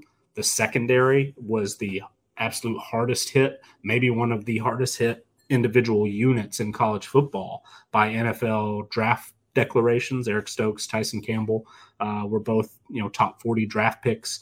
Uh, Richard LeCounte also was drafted. Mark Webb also was drafted, and then they lost who started in the uh, bowl game against Cincinnati. Tyrique Stevenson transferred to Miami. So um, a lot of turnover there. They were able to add Derion Kendrick from Clemson, who has All American and first round potential, uh, but has had some you know off the field things that that led to him transferring. So we'll see if if uh, Georgia will be able to rely on him. They also brought in another transfer, Tykee Smith. Similarly, has All American uh, type potential. Put up All American type numbers at West Virginia last year, but he's one of those guys that's been banged up in fall camp and, and has a foot injury. So doesn't seem like he uh, will be available against Clemson. But still, that unit is absolutely uh, stacked from a pure talent standpoint. In the secondary, Georgia still ranks third in average 247 sports uh, rating uh, in that unit. So uh, there are guys like you know, Kelee Ringo, Ameer Speed, Lewis Cine, Christopher Smith. Uh, those guys are, are going to have chances to play big roles, step up, and and uh, prove that you know they are are capable of, of carrying over that uh, talent projection and, and turning that into on field production and, and performance. And you know, just across the board, even though there are certainly spots where maybe the experience isn't what you would expect from a preseason national championship contender, but Georgia has recruited so well, uh, top five recruiting classes basically every year since Kirby Smart took over as head coach. That eventually, you know, you have to think that that talent is is going to uh, step up and, and emerge. I mean, this could be the deepest running back corps in the country. Maybe there's not one, you know, superstar guy, but with Zamir White, James Cook, Kendall Milton, Kenny McIntosh, Daijun Edwards, uh, you know, they are so talented uh, at running back that a five-star uh, signee, Lovasea Carroll, moved and, and practiced at corner and, and uh, you know as soon as he got on campus. So it's it's a team that is just absolutely incredibly incredibly talented. It seems like they figured out the quarterback position as long as they can avoid some you know uh, upsets that have plagued them at times in the past. They can avoid some uh, you know poor decision making at times, which has been a, a little bit of an issue. Plenty of people criticize you know Kirby Smart's in game on field uh, coaching, uh, but uh, you know from a pure talent standpoint, this team, I mean, just talking talent, has nearly a uh, touchdown talent edge over Clemson the way we calculate it. So uh, we do have Clemson officially as a favorite in that game, a small favorite. Uh, but Georgia is favored against everybody else in the regular season by at least a touchdown. And then they do still have the talent, uh, are capable of knocking off Clemson, even though that uh, right now would be an upset in, in our eyes and in the odds makers' eyes as well. But uh, Georgia is is you know I, I am certainly a bit biased. so, uh, you know, I, I, try to, to be as clear headed as possible when we're talking about these things. Uh, but my financial investment in Georgia, uh, in more ways than one, I guess, uh, is, uh, you know, a, a factor here in my, I guess, hopes that Georgia will get over that 10 and a half. But I think 11 and one for the regular season is, is about right. And that's where our numbers are 10.68 projected wins on average uh, eight and a quarter uh, wins in conference play. So yeah, they might drop the the opener against Clemson. They are absolutely capable of beating everybody else on the schedule. And then yeah, you know they could knock off Clemson, lose to Florida, and and uh, still maybe sneak into the uh, playoff after that. It's possible. Um, if they lose to both Clemson and, and Florida, it's going to be very, very difficult, of course, to get into the playoff, but not out of the realm of possibility either, depending on how good Florida is. So I think there are a lot of paths to the uh, to the playoff for Georgia. Uh, but you know, the easiest path is just to win all the games on your schedule, and and despite some inexperience, some injury concerns, things like that, Georgia's talented enough to beat any team on its schedule. I mean, how about throwing you right in the fire, Xavier? Here you go. Uh, you have the best roster and the highest expectations you had in years. Go play Clemson week one. Yeah, I mean, but that's exactly what I would want if I'm Georgia this season in particular, because there's a lot of pieces that we have to realize. We have to figure out if they're good enough yet. You know, there's a lot of guys on this team that haven't proved anything. You know, JT Daniels had a good good second half of the year last year, but he avoided Alabama in his one game and really one of you know the, the games we played last year. Uh, you know, the defense has a lot of work to do. You know, going into this year, we probably have the most athletic linebacking corps we've had since Kirby Smart has gotten there um, and probably have the best front seven we have since Kirby Smart's gotten there with you know J- Jordan Davis, who obviously wasn't in the Florida game last year, uh, Devonte Wyatt, Travon Walker, um, Julian Carter, Jalen Carter, who it, it, might be the best player on that front seven, but, and probably has the brightest future. We'll probably see not as many snaps as the, some of the guys I've named already. Uh, you know, I, I think this Georgia team can go 11 and 1 I, I, think they i think they should uh, let me re- rephrase that i think You're going to see a team that has to get up to speed really quickly. You know, they, they they're throwing some really young guys into some high pressure situations in week one. We talk about Kelee Ringo, who's a redshirt freshman. He'll probably see a lot of time. Ameer Speed has played a grand total of you know 77 snaps in two seasons.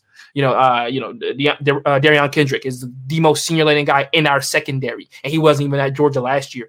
So you know, when you say that, it's really you know, when you're talking about playing a team like DG, uh, DJ Uiagalelei, you saw those receivers in spring practice for, for Clemson have a really good year or a really good game, excuse me, this secondary is going to have to hit the ground running if we're going to go 11 and 1 and beat Clemson. You know, so all that being said, I think this is a team that should go 11 and 1. You should bet the over there because I do think there's just that much more talented than Florida. On top of that, when you look at their schedule, there's really nothing there until the Florida game. Thank you, Auburn, for asking the, for your game to be put in October and November and not November anymore because now we don't have to play Florida then Auburn. Now we get Auburn in October in an isolated situation where we can just focus on you guys. Thank you for that. Um, you know, hey, they asked for it, and this is what they get now. They get Georgia in the middle of October instead of getting what was it? They used to get Alabama, Georgia, and somebody else in that November span. So now they don't have to get that anymore enjoy. Um, so I think that that really helps Georgia in this situation when you look at the rest of their schedule because you can really break it down into three games: Clemson, Auburn, Florida. You handle business in those three games, as well as not slipping up to any games into any teams like a Vanderbilt or uh, or Georgia Tech at the end of the year you're really you know looking at, at, a season that should go pretty swimmingly especially when on top of that the games in which that georgia typically has struggled in you get at home. You get south carolina at home. You get arkansas at home. You get kentucky at home. You even get missouri at home. You know those are games that over the last couple of, of years has has given georgia some trouble. And south carolina in particular last time they were in sanford they beat georgia. So added incentive to win that game as well um, this Georgia team should go 11 and 1. JT Daniels is playing for his draft stock, so I see him going out there and trying to have an amazing year. I think George Pickens will be healthy by the Tennessee game. That's November 13th. Um, so I, am giving him plenty of time here. I'm not going to be one of these optimistic Georgia fans. I think he'll be there by the Florida game. That's a little too soon. I know that's like only two weeks in between, but November and October, just two different timetables. I think he, he gets healthy by the time we really need him down the stretch between no, in that last week, uh, last month of November, excuse me. Um, and I and not to mention with George Pickens being out, I think it makes the receiving corps better in a sense. You, now this offseason, you've seen a, a, concerted effort from Darnell Washington being more of a focal point. Jermaine Burton's coming into his own as a true sophomore. Kearis Jackson, who's probably one of the more underrated receivers in the country, has to now get the ball more often. So I think that with George Pickens being out, a lot of these guys that maybe wouldn't see the ball as much or be as much of a focal point will get that kind of PT and we'll get that kind of uh, that, that, that you know the burn that they need to to to to further their skill level. And when George Pickens comes back, he just get, comes back in the flow of the offense, and I think JT Daniels will have no problem getting him the football whatsoever. All right. Well, I mean, uh, you know, pretty optimistic, of course, from uh, Xavier, but uh, not as optimistic as you were about Texas. No, not not even a little. But I'm also realistic about that. I mean, I just in this show said Texas could lose Arkansas. So uh, uh, let's go over to Kentucky, who we hear uh, we're actually going to be favorable on this year after a couple years of our numbers not really caring for Kentucky. We have them ranked 47, but they finished on a high note last year with wins over South Carolina and North Carolina State, bouncing back from a slow start to uh, finish season five and six. DK number is at seven, which is exactly what we have them at seven and five. We also have them favored to win and talent edges in seven as well. So, what do we think about the Wildcats this year? Let's go, Nick yeah, we were, you know, spent a lot of time. I was accused of, of uh, being a Kentucky hater on our uh, shows a lot last year, and and uh, was it, it by is, anyone except for Xavier and I? Uh, well, I mean, there were uh, Kentucky fans every once in a while will will pop in and and respond. Uh, yeah. on Twitter and, and things like that. uh, when when certain thing, you know, when when certain things are, are written or said or or what have you uh, passionate fan base, and and deservedly so. I mean, you know, uh, they've they've really uh, built a consistent winning program there, and just for whatever reason, last year our numbers were noticeably lower on Kentucky than uh, a lot of other, uh, in in some cases, really really smart people and, and other projection systems. So uh, I was pleased with how it worked out. We had Kentucky pretty well uh, pegged from from the beginning of the year, and and uh, despite you know accusations of, of uh, bias or, or what have you, uh, it, it, worked out okay for us. And, and so this year we are more on the positive side. I, I kind of thought we might uh, be in a position to bet a Kentucky over actually at, at this point. But as you mentioned, our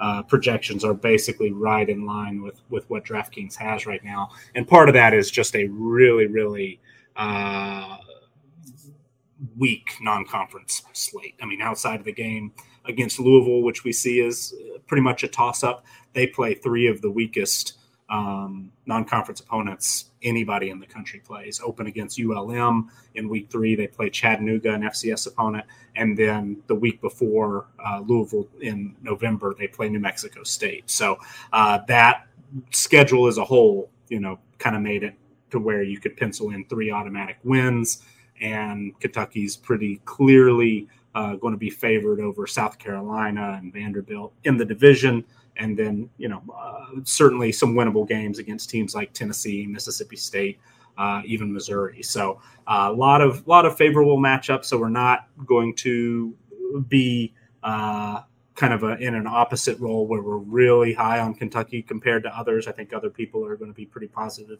about Kentucky as well. And you know they they play solid defense. They were a top 50 defense last year, 44, uh, excuse me, 44th in our uh, overall defensive team performance ratings 43rd against the pass, 63rd against the run.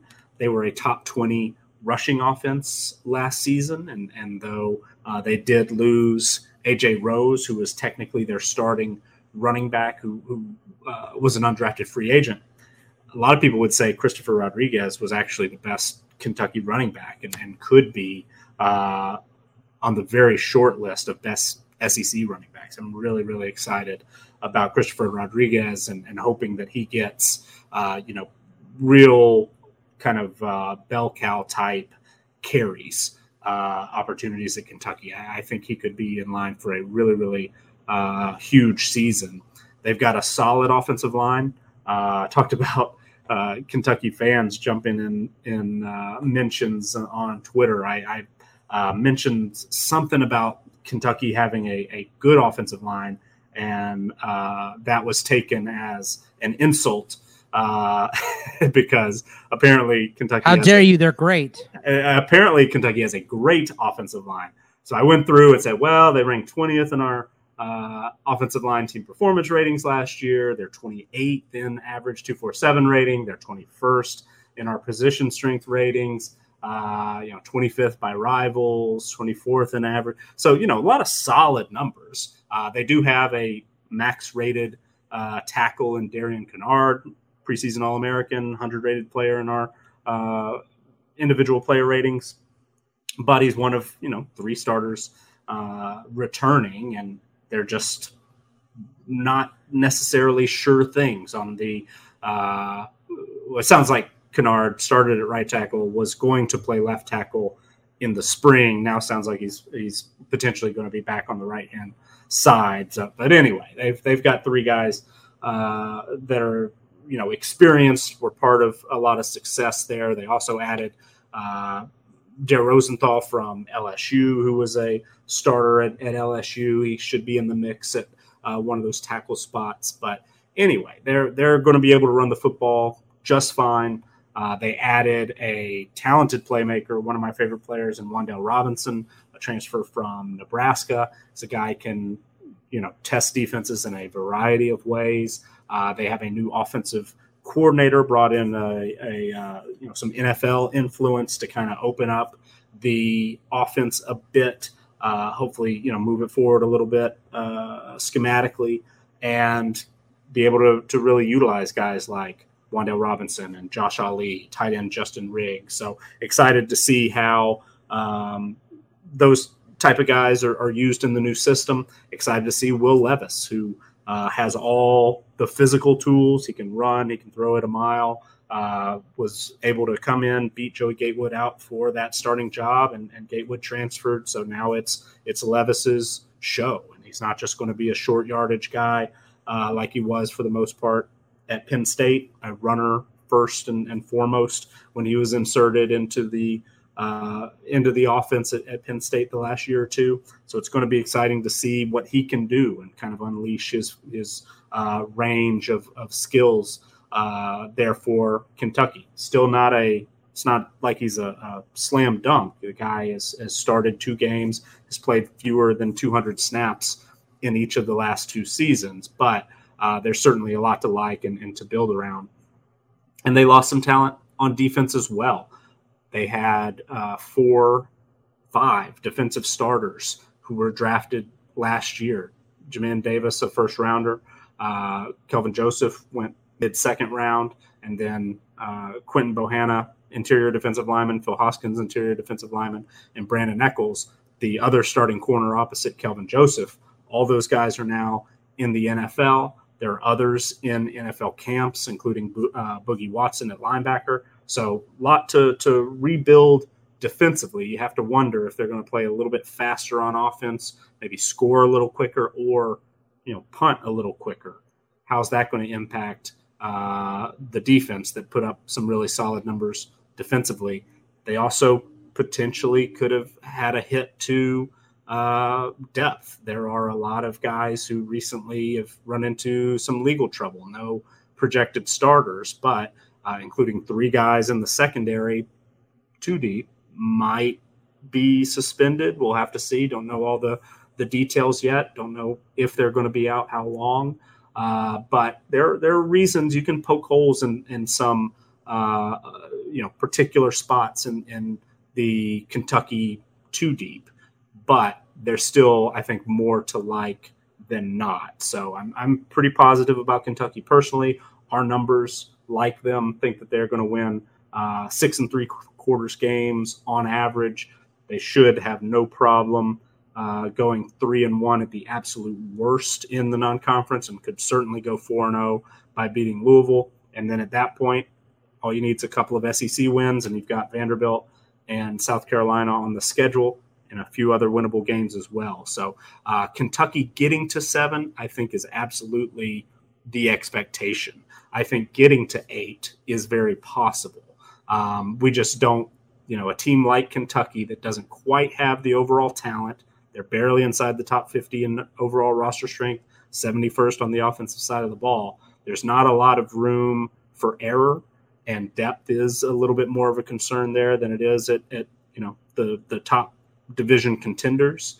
Uh, so it's it's difficult to pencil in that they're going to win those 60 40 games, you know, consistently, or especially those 55 or, or 50% chance uh, wins consistently. But they absolutely are capable of it. So I think this is a, a seven win team, but it would not surprise me at all if, if they can get to eight wins. Xavier, what do you think of Kentucky this year? Because, you know, uh, looking at the schedule, uh, mm-hmm. like like Nick had said, they're definitely. I mean, they're going to lose to to Florida, right? They're going to lose to uh, Georgia for sure. Um, they're probably going to lose to LSU, but every other game is, is, winnable here. Mississippi State's tough, but I think they can win that. I think they could beat Louisville at the end of the year. Um, you know, and the rest of the schedule isn't that rough. Missouri's a tough one early, mm-hmm. but um, I, think I think this team could be sitting with a, a decent amount of wins at the end of the year. Yeah, it's really about just navigating that three game stretch against, you know, where you play Florida, LSU, and Georgia, and making sure that that doesn't really define your season. You know, you got to go into those three games understanding what it is that you have to, comp- you know, you have to do. Uh, you know, you have to make it through unscathed, injury wise, and just don't make and make sure that you compete. You know, and from that, like I talked about, you know, a, a couple teams ago, is making sure that your confidence isn't shot from playing three of the best teams in your conference to where it, it you know it, it, leads to you being upset by Mississippi State on the road, which is very well possible. Like, like, like let's call it what it is. Going to Starkville is not an easy game for anybody, and, and especially where you know you're looking, you know, where in that game, if you're Kentucky, you maybe have lost three straight, maybe you've lost two out of your last three. Regardless, it's a game that you don't need to go into impress because that'll be a game in which you lose that you'll want back at the end of the year when you're sitting there maybe you know six and six or five and seven. So I, I think that as long as they can navigate that game and and uh, make sure also on top of that they don't to before that that three game stretch they don't overlook a game like South Carolina on the road. A team that absolutely should win seven to eight ball games this year. Um, you know, for me, I think Louisville will be a little bit more of a difficult game than than maybe we're giving credit to down at the end of the season. Um, obviously, it's a rivalry game, so that, that lends its own you know its own you know level of you know scrutiny. But at the same time, I think Louisville is going to be a better of a team. We, we talked about them in ACC episode. Go back and watch that one if you haven't listened to that one already. As being a team that could possibly be in the middle of the ACC this year, so I think that they're going to be a team that's going to give Kentucky a run for their money at the end of the season. When I say that, I think this this is a seven win ball club even with everything I've said, seven wins is what I'm expecting from Kentucky this year. It's pretty much what I've been expecting from Kentucky year in and year out at this point. You know, if they don't get to, you know, six, if they don't get to a bowl game, it's pretty much a down year for them at this point, at this rate, like last season. I think that they have the talent to do so. You know, I, I love Josh Ali. Nick, answer this for me. I just, I just want to have a little fun really quick. Any chance Wan'Dale Robinson plays any snaps at quarterback? Quarterback? That would that would surprise me. Uh, but I, you know, I, I know that he wanted to be in a more pro style offense. Didn't really mm-hmm. want to be used as a ball carrier as much as he was his first couple of years at, at Nebraska. Um, he's also from but, Kentucky. Yeah, yeah. Mm-hmm. Uh, but he's one of the most athletically that gifted players in college football. And so I think when you're a team like Kentucky, as we saw a couple of years ago, and, and, of course, different offensive coaching staff. But when they said, "Hey, we've got Lynn Bowden and nobody else does. Let's find a way to get him the football as, as much as possible, possible. Mm-hmm. Uh, especially after they had an injury at, the quarterback position." So I guess nothing would surprise me if if uh, you know Mark Stoops says, "Hey, whatever," you know. Uh, unfortunately, if if something were to happen to Will Levis, hey, let's let's figure something out. Uh, but any snaps, that wouldn't surprise me. Take a lot of snaps, it certainly would. But he's a super talented player, and I, I think you have to find ways to get him the football. And, He'll get a couple there for sure. Yeah, certainly could. But they the use Chris Rodriguez. Package. Well, they they use Chris Rodriguez a lot at, at you know Wildcat quarterback and, and stuff like that, and he's uh, you know much bigger. And and you would say, hey, if you need somebody to get you two yards, is it going to be 220 pound Chris Rodriguez, or is it going to be 190 pound? Uh, maybe Wan'Dale Robinson. So going to be running jet sweeps with him at the right. uh, you know, at the goal line. So for sure. So, um, but any more on Kentucky Xavier? I'm sorry. No, just lastly, one of my favorite names in college football again, Kavosiey Smoke. Yeah. I mean, yeah, I, I'd draft him in my CFF just for the name. That's all I'd say. all right. Well, with that, let's go over uh, to the next squad up here, which is LSU. And few teams have fallen farther uh, faster than LSU, and they uh, followed up their amazing 2019 national title Joe Burrow season with a five and five record. And they needed wins over Florida and Ole Miss to reach 500 at the end of the year. Uh, their DK win total is eight. We have them at seven and five, which seems to be a bettable number here, Nick. Favor to win seven, talent edges in 11. But what do we think of LSU uh, in 2021 here. Yeah, I mean it it is a tempting number, and sort of I guess to let people in on my thought press process a little bit uh, when it comes to actually betting. And I am not at all a sophisticated bettor. I don't know all the lingo and and uh, all of that, but usually I prefer when our three projection models line up, or at least there's two really strong uh, indicators in, in two of the three to make me think, okay, there's some agreement here on on this number. For LSU, it's a it, it's not completely all over the place, but I mean, talent edge is an 11. Wow, you think, man, that's you know uh, the only team that has a talent advantage uh, is Alabama uh, against LSU. So that that makes you feel pretty good that they're going to you know have the more talented team on the field more often than not. The stats model actually even likes them to win nine games or, or at least you know be favored in nine games. That's that's a, a positive for sure. But once you dig into that a little bit uh, there are one two three four five games in the first six weeks and six games prior to the bye week in, in late october in which lsu has an eh, you know has a, a is a, is a favorite, projected favorite by the stats model of four points or fewer. So you kind of have to, you know, win a, a, lot of coin flips in that situation. Uh, and that's only one model. I mean, they're bigger favorite in some of those games in our official model, uh, but they're also an underdog in one of those uh, as well in our official model. So, you know, back to the point, I guess, uh, there are some positive signs, but then on the other hand, the official model uh, is below the eight, with only favored to win in seven, and that also includes some toss-ups. I mean, we have them as a one and a half point favorite against Auburn, for example. Uh, we do have them as a very, very slight underdog on the road against Ole Miss, so you think that those might even themselves out a little bit. Uh, but there, there are a lot of toss-up games, and a big part of that is turnover at the coordinator positions. And this is the second consecutive year in which Ed Orgeron has had to hire two new coordinators, uh, guys who are coming from outside the program. And, and there is a tie to uh, Joe Brady on the offensive side with, with who they were uh, able to hire there. But um, still, little bit, you know, especially after last year was a bit bumpy uh, once once Brady left.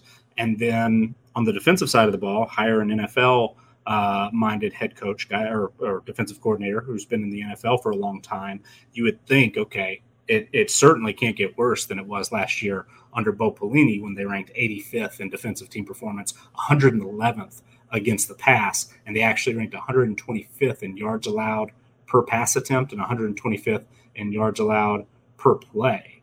Uh, so it was it was about as bad as it gets last season, but still, you're you're now learning a a you know everybody who's been in the program for at least three years is on their third defensive coordinator.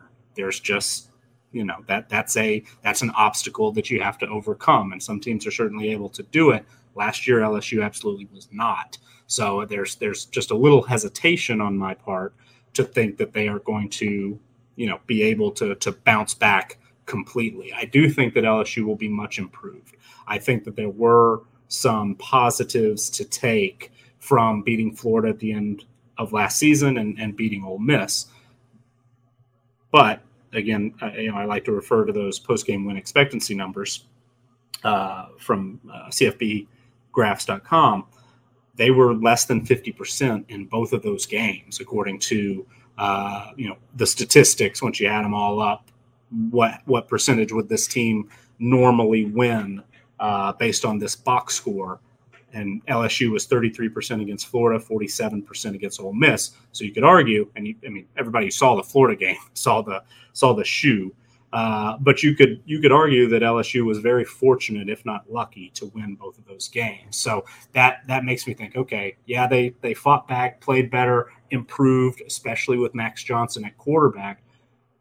So they should be able to you know carry some momentum into uh, this year. But then also, I think, well, they won a couple of games that maybe they shouldn't have. Maybe, maybe on average, they only should have won one of those. Was this really a four-win team, not a five-win team?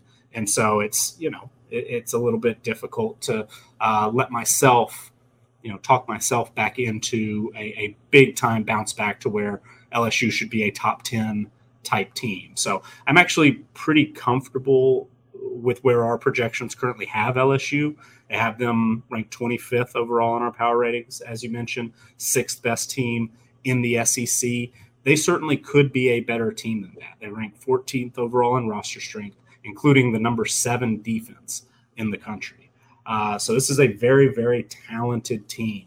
In raw talent, top 10 in the country. The offense ranks ninth in average 247 rating. The defense ranks fourth. They might have the best cornerback duo in the country in Derek Stingley Jr. and Eli Ricks. Uh, the pass rush is expected to be a huge, huge strength. Guys like uh, Ali Gaye and Andrew, uh, excuse me, Andre Anthony. Uh, the linebacker corps should be improved. I see that you know PFF has Mike Jones Jr., the transfer from Clemson, as a preseason All American, one of their uh, highest graded players in college football. When you can add a transfer like that you expect okay that's that's somebody who can help uh, maybe calm down this unit a little bit and, and help them uh, improve health, of course, is is going to be an issue. Stingley was seemed like never at, at 100% last year, but you know, I, I, I hesitate. I think LSU was what top 15 at least in the AP poll um, when it was when it was released. That seems that seems a bit much to me. Uh, I think this is a top 25 team. You could you could maybe uh, get me to to put them in a top 20 as well, but things were so bad last year. I, I just don't think they bounce all the way back. I mean, it's going to be difficult, even on offense. They rank 49th in, in overall team performance, 28th in passing team performance, 96th in rushing team performance. The offensive line, you know, was, was good, not great, 43rd in performance ratings. They do have four returning starters, but depth is a major issue on the offensive line. So, the, you know, LSU has the talent, especially in the starting lineup, but in certain spots, there's some depth concerns. The change in coaches, uh, you know, concerns me a little bit as well.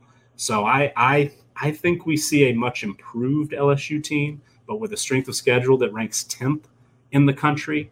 I don't love the trip to UCLA to start.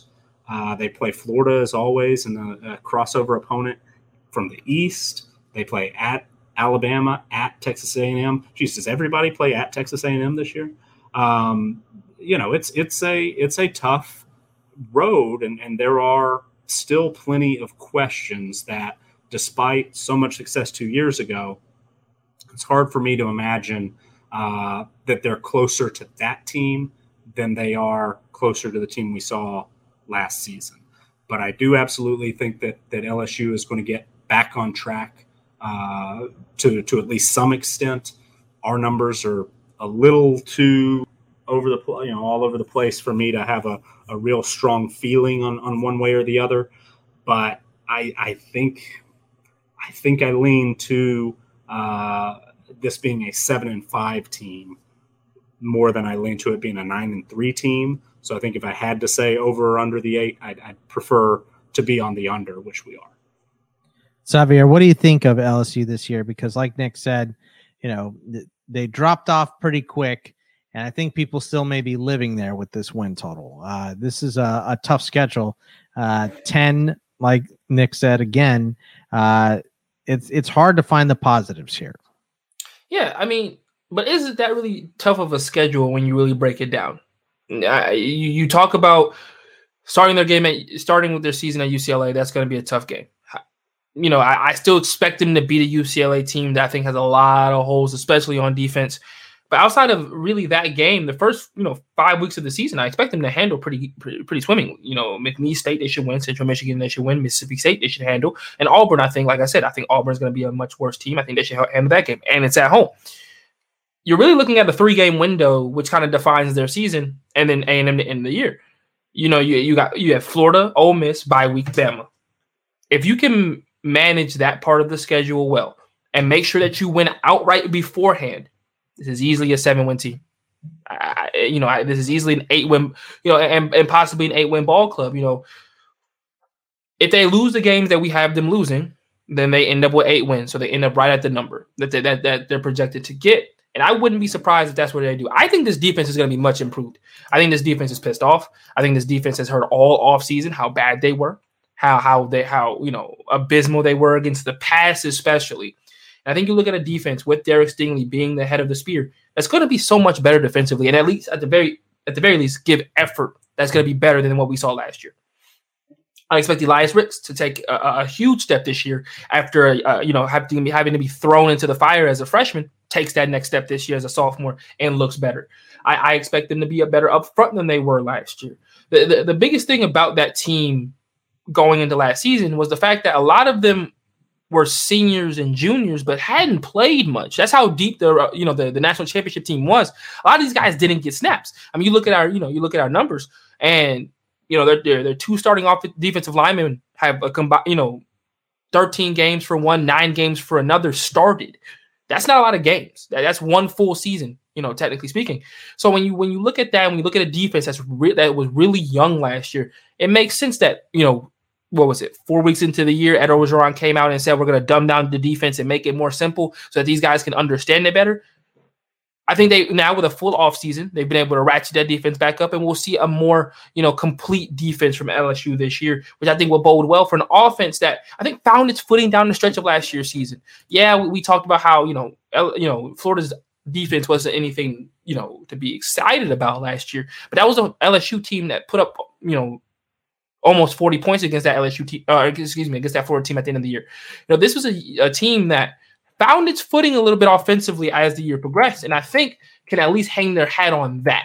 You know, I, I don't know if their offense is going to be, you know, they're not going to get back to what they were, you know, in 2019, well, with Joe Burrow whatsoever.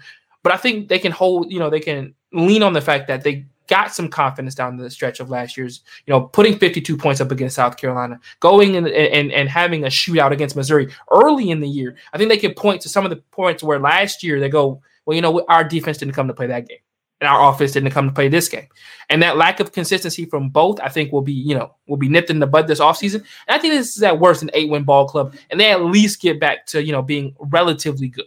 Know, I'm not saying that they're going to challenge for the SEC West. I don't think they're better than A&M. I don't think they're better than Alabama. I don't think they're better than any of those guys. I don't think they're better than Ole Miss. But I do think that they have an opportunity here to at least right the ship a little bit after what was an abysmal season last year. So I would say eight wins, which means I wouldn't bet to go over or under on this team. I would bet for them to stay straight pat at eight. I think this is a team that can do that uh, and will do that. And I think you'll also see an improved year from Max Johnson, who needs one.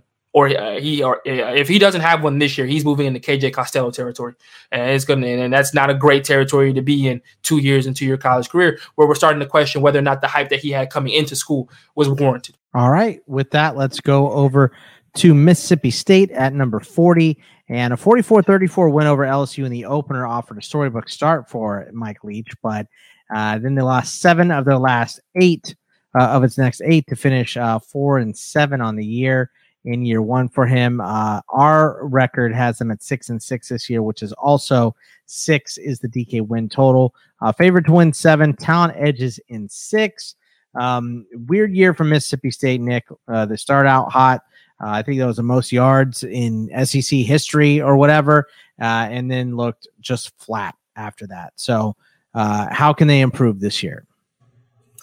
Yeah, I mean it's it's uh, it was a really odd season, and uh, for them to come out in in some ways might have been the worst thing to happen was knocking off the defending national champions in your first game, and and then all of a sudden it was like, hey, you know, Mississippi State is is uh, going to be you know a, a, top 20 team what have you. Kj costello is going to be in the heisman race. Uh, but obviously lsu we didn't know exactly how bad that defense was uh, at that point and, and we didn't really know how uh, far lsu had fallen in a lot of ways at, at that point um, but you know at, at mississippi state they certainly had a, a bumpy road for a lot of it. Offensively, you know, Mike Mike Leach is is uh, really highly rated as far as our offensive play caller numbers go. Still, he's uh, 13th offensive coordinator ratings in, in our uh, projections. He's got a really strong head coaching rating as well, top 40 nationally, and that's after uh, Mississippi State ranked 89th in overall team performance last year, 101st on the offensive side of the ball, uh, which is not at all what, what we're used to seeing from a, a Mike Leach offense. And part of it was they were really shorthanded. They had to rely on uh, true freshmen at some really important spots. Will Rogers uh, eventually, you know, took over. I think KJ Costello was banged up mid-season or, or kind of in the early uh, portion, but then also maybe Will Rogers kind of took the job away from him a little bit as well, and he showed some, uh, you know, showed some promise, but was not at all spectacular. Had seven picks, uh, so the two of them combined had 18 uh, last year, which is a, a, major problem that you've got to get fixed. But their top two running backs after Kylan Hill uh, opted out were true freshmen. Their top receiver um, Jaden Walley was a true freshman. Uh, they had other guys, you know, playing playing key roles as well. So I, I, think that the unit will be improved offensively. I know they do still have an ongoing quarterback battle. Will Rogers is having to uh, defend his job. Jack Abraham, it sounds like, is, is maybe out of it. The transfer from Southern Miss because he's been uh, he's been hurt a little bit as well. Had a good spring, but uh, doesn't seem to be in the mix right now. They brought in one of their highest rated quarterback recruits ever in Sawyer Robinson. Uh, and, and, then you know they've also got some some depth guys there as well. Chance Lovertich was a transfer from South Alabama. Uh, so there's you know there's there's plenty of, of guys, and you would expect that one of them is going to be a productive passer uh, at Mississippi State. But everybody else is you know a year in the system and and should be coming back. Jo'quavious Marks, Dillon Johnson, those two running backs. They also added a, a talented athlete in Simeon Price to the mix. In addition to Walley, Austin Williams, and Malik Heath, both starters are, are coming back. They added uh, some experienced transfers in Makai Polk and, and Jamire Calvin. So there's there's plenty to work with offensively. I don't think this is going to be a triple digit offense moving forward, but will it be a top 50 offense? Will it be a top 25 offense like we're used to seeing when Mike Leach was at Texas Tech and, and Washington State?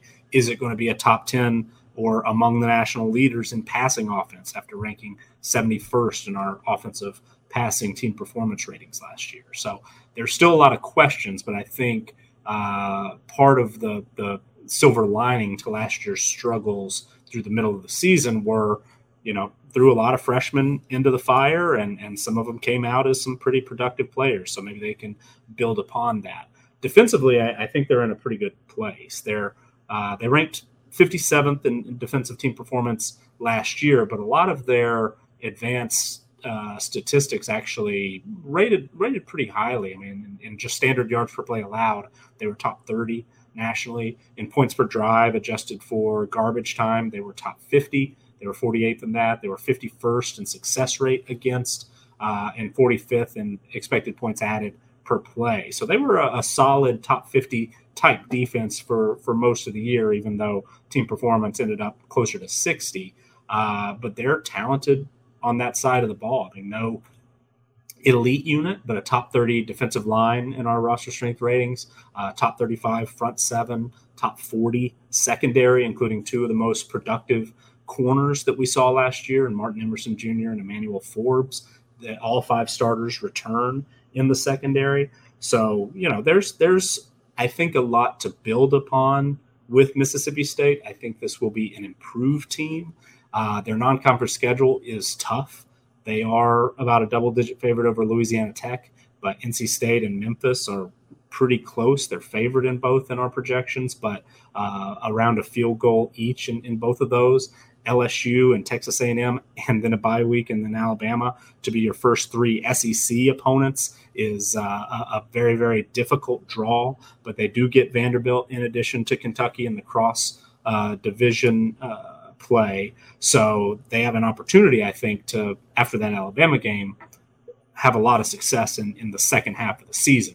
It's just what can they do in the first six games prior to that because one in five is a distinct possibility. I think two and four and and you know three and three is kind of where we have it if, if you just say take the favorite in, in all three. Uh, but that might be best case scenario. So I think that Mississippi State, if they can avoid a disastrous start, uh, certainly is capable of, of getting to a bowl game. We expect a little over six wins on average. And so I, you know, wouldn't necessarily say bet the the over or the under. Our stats model actually only has them favored in four games, uh, but I, I think because the second half of the schedule is very manageable. I think Vanderbilt, Kentucky, Arkansas, and Tennessee State are all very winnable games. if you can get two of those three in the non-conference, that's six right there you kind of have a free roll. Anything can happen against uh, Ole Miss in the Egg Bowl. We already talked about neither of us. None of us are, are, all that high on Auburn. So I think I lean to the over if I had to choose a side. But I think six and six, uh, you know, where our projection has them is is probably the most likely result. Xavier, Mississippi State. I mean, you know, Mike Leach teams tend to go good one way, bad the other. So, uh, what do you think about Mississippi State for this year? Yeah, this could either go really good or really bad for them this year. I, I think their non-conference schedule is pretty difficult. Um, obviously, I think they'll beat Louisiana Tech, but this is very well a team that could be one and four by their bye week. Uh, you know, NC State is going to be a tough one. Memphis, I think they should beat Memphis, but that's not any guarantees, uh, especially not at Memphis uh, in the Liberty Bowl. Then they play LSU and then at A and M, and then they get Alabama. This could be a team that could be one and five by the time that they see Vanderbilt in October. And from there, do you end up seeing a situation where, la- kind of like last season, where they end up pressing down the stretch, trying to claw their way back into being just you know respectable, and you know they they slip against a, an Arkansas on the road, or they lose to Auburn, you know, as well. And this is this is this is easily uh, could easily be a three win, four win ball club this year. I, I would not be surprised if they were that bad uh, going into this year. And I know the number says you know six you know, I, I would bet the under. And I think I would bet the under pretty confidently. Their schedule does not set up well for a team that you expect at the very least needs a little bit of that confidence before they're able to just, you know, before they they're able to make that next step into becoming, you know, one of the teams that kind of sit in the middle of the SEC West. And, and especially for Mike Leach, he needs to be able to build some confidence. Last year, you know, he, he started off really well by by stomping LSU into the ground and, then he kind of pitter pattered his way through the rest of the year. And I think that that was kind of you know a little bit of the the trend for Mississippi State last year. They would look really good one game, and they would look you know like you know uh, one of the bottom three or four teams in the SEC. And I think when you look at their schedule, it's not even that they may look like one of the bottom three or four teams in the SEC. They just play some of the more talented teams in the SEC to start their year off, and which would make the you know the final six or seven ball games really imperative for them to win all of them. And it's really hard when you're not that talented of a team to win, you know, three games straight, let alone asking yourself after the Alabama game to beat Vandy, Kentucky, Arkansas, Auburn, and Ole Miss straight to just make a bowl game, to just reach the six win mark, uh, possibly. So I don't see. I, would bet the the under for Mississippi State pretty comfortably. Um, I think this is a five win ball club at best this year. I think their non conference schedule doesn't do them any favors, like I said. Uh, and I think that when we look at their second half of the year, yes, can I see them beating Vanderbilt, Kentucky, Arkansas, and Auburn all in a row? Sure. However, with two of those games being on the road, or three out of those four games being on the road, um, I just don't see them being able to complete that kind of run. Uh, not after you know possibly starting off as slow and as sluggish as they have. And, and really, I think this could be another bad year for, for Mississippi State. Um, I don't think Mike, Mike Leach is in any danger going in uh, if he were to have a bad year. But I will say that I expect this to be, you know, a four and eight kind of year, five and seven kind of season for Mississippi State going into this year. All right, let's go over to Missouri, who ranks uh, 49th in our ranks, and uh, another team that got a win over LSU for new head coach Eli Drinkwitz last year, and that was part of uh, five wins in six midseason games. They did finish five and five after two late losses. Uh, DK number has them at seven. We have them at six and six. Uh, favored to win five. Talent edges in five. Missouri's a good team, but another team that is going to suffer from a tough SEC schedule, right, Nick? Yeah, and, and I think overall, I'm fairly optimistic about the future of, of Missouri under Eli Drinkwitz. I think that he is uh, one of the better offensive play callers out there. I mean, he's 16th in our offensive coordinator rankings because he is uh, the play caller there. He's still very early in his career as a head coach. Last season, showed some promise at, at, times, especially on the offensive side of the ball. They were actually top 40 in passing team performance was a little bit of a surprise uh, because, you know, uh, guys like uh, Larry Rountree, they, you know, w- was so productive. I was a little surprised that they actually graded out as lowly uh, as low as they did in rushing team performance. But uh, still, you know, I, I, think that there's a lot of reason to like the offense moving forward. Connor Bazelak got his foot, you know, feet wet as a uh, almost full time starter uh, last year as a redshirt freshman, and should be in a very, very good position to take another step forward this year. He's got some talent to work with, not the deepest receiver corps, but uh, Keke Chism is is uh, you know kind of uh, flashed at times. Uh, Tauskie Dove is somebody that I think has some potential. Um, they've been banged up a little bit. Mookie Cooper, a transfer from Ohio State, that is one of those you know prototypical speed slot guys that can uh, hurt you in a variety of ways. He it doesn't look like is going to be ready uh, to play in, in uh, week one. We have him listed as questionable, but I think I'm about to change that to doubtful based on the the last thing that I saw. But you know, for the for the full season, uh, he should be somebody that can come in and, and, have an instant impact. The offensive line lost their best guy, uh, their you know fifth round draft pick Larry Borom, starting right tackle, but everybody else is back. Plus, they bring back uh, Hyrin White, who probably should slide into that spot, who's uh, started games before. They also brought in a couple of transfers to compete, including uh, a right tackle from Montana State who started 21 games at the FCS level named Connor Wood. So, um, you know, I, I, think offensively, there's definitely a lot to like there. And, and I think just Drinkwitz as a uh, offensive architect is, is somebody that I would buy stock in if possible. Uh, so I think that this unit is going to take a step forward. Defensively, I'm you know a, a, little concerned. Last year they were very very close to triple digits. They were 98th in defensive team performance overall, 98th against the pass, 82nd against the run, and they you know have a have a few personnel issues. They lost two of their more you know really three of, of their most talented uh, defensive players. Three of their five draft picks were defensive starters last year linebacker Nick Bolton, and then the two starting safeties, Tyree Gillespie and Joshua Bledsoe.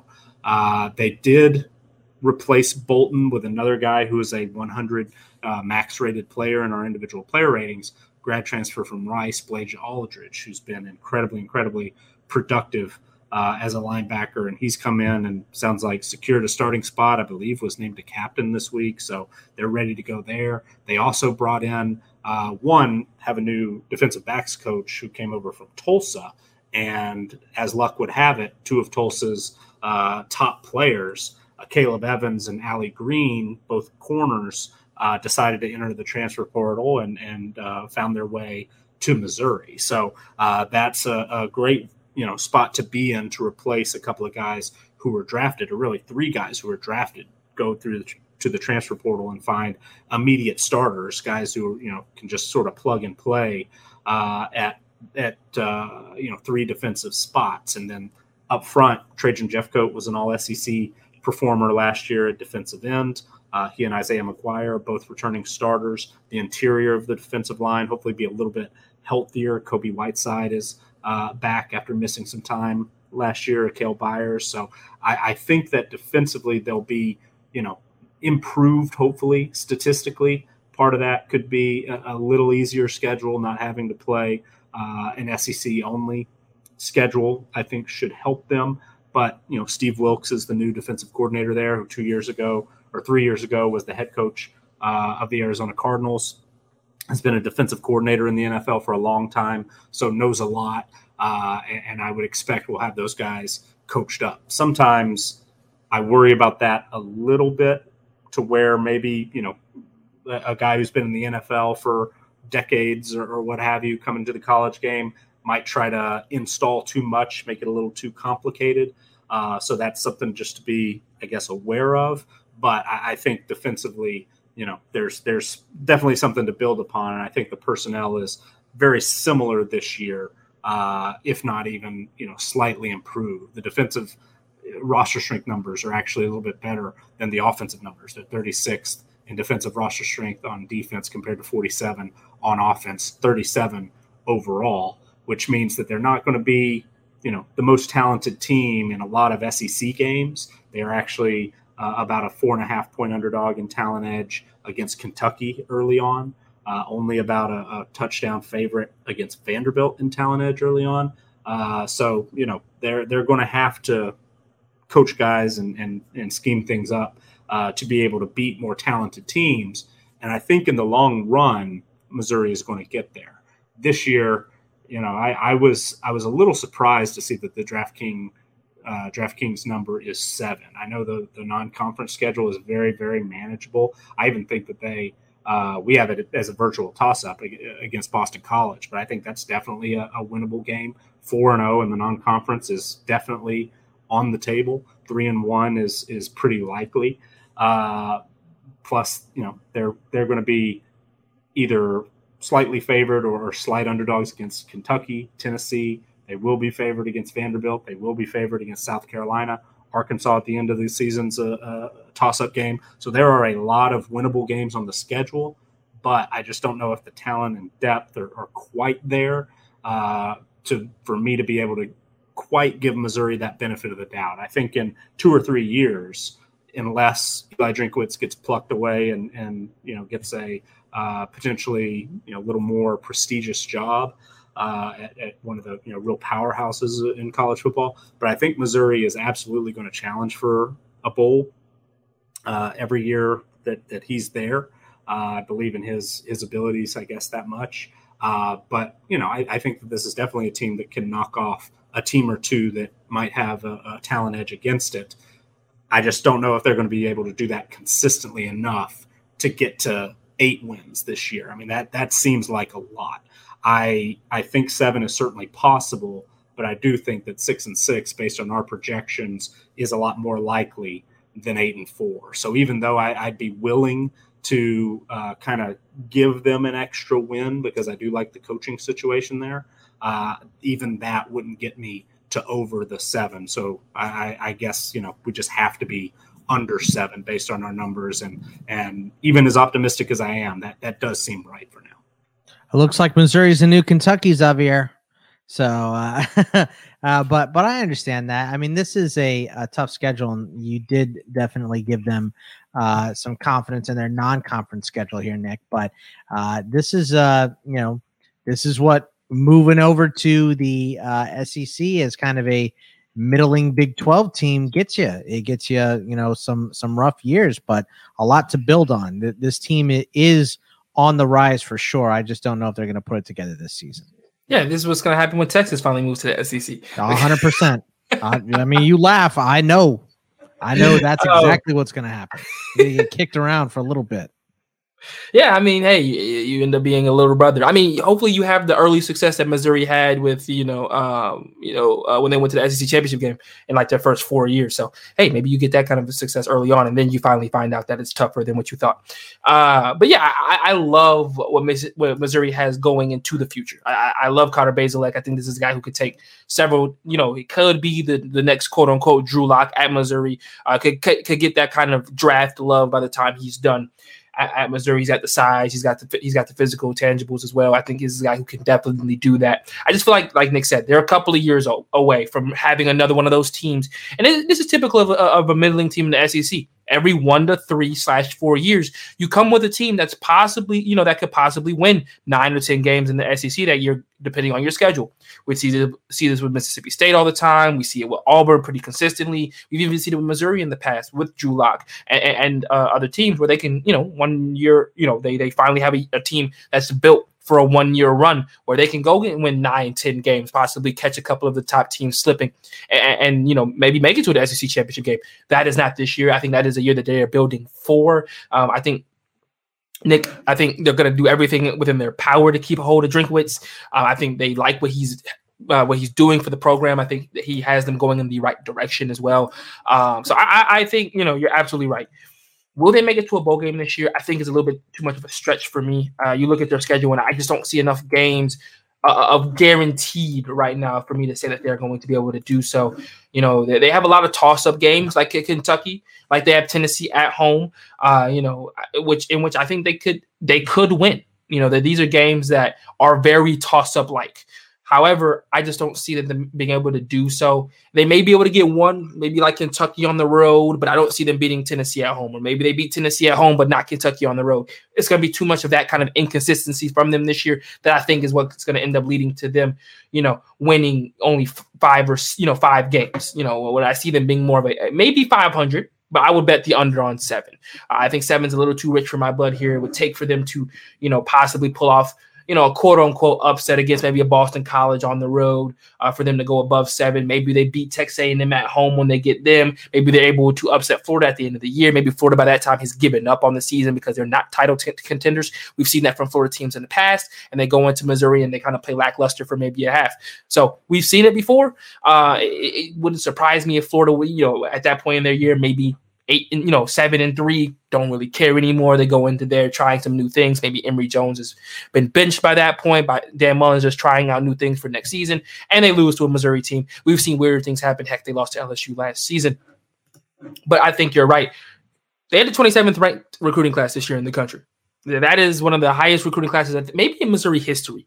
Um, you know, they got to be up there. They fit, and no fault of their own. That still only finished in 11th in the SEC, but that's still a really good recruiting class uh, from a team like Missouri to bring able to bring in that much talent.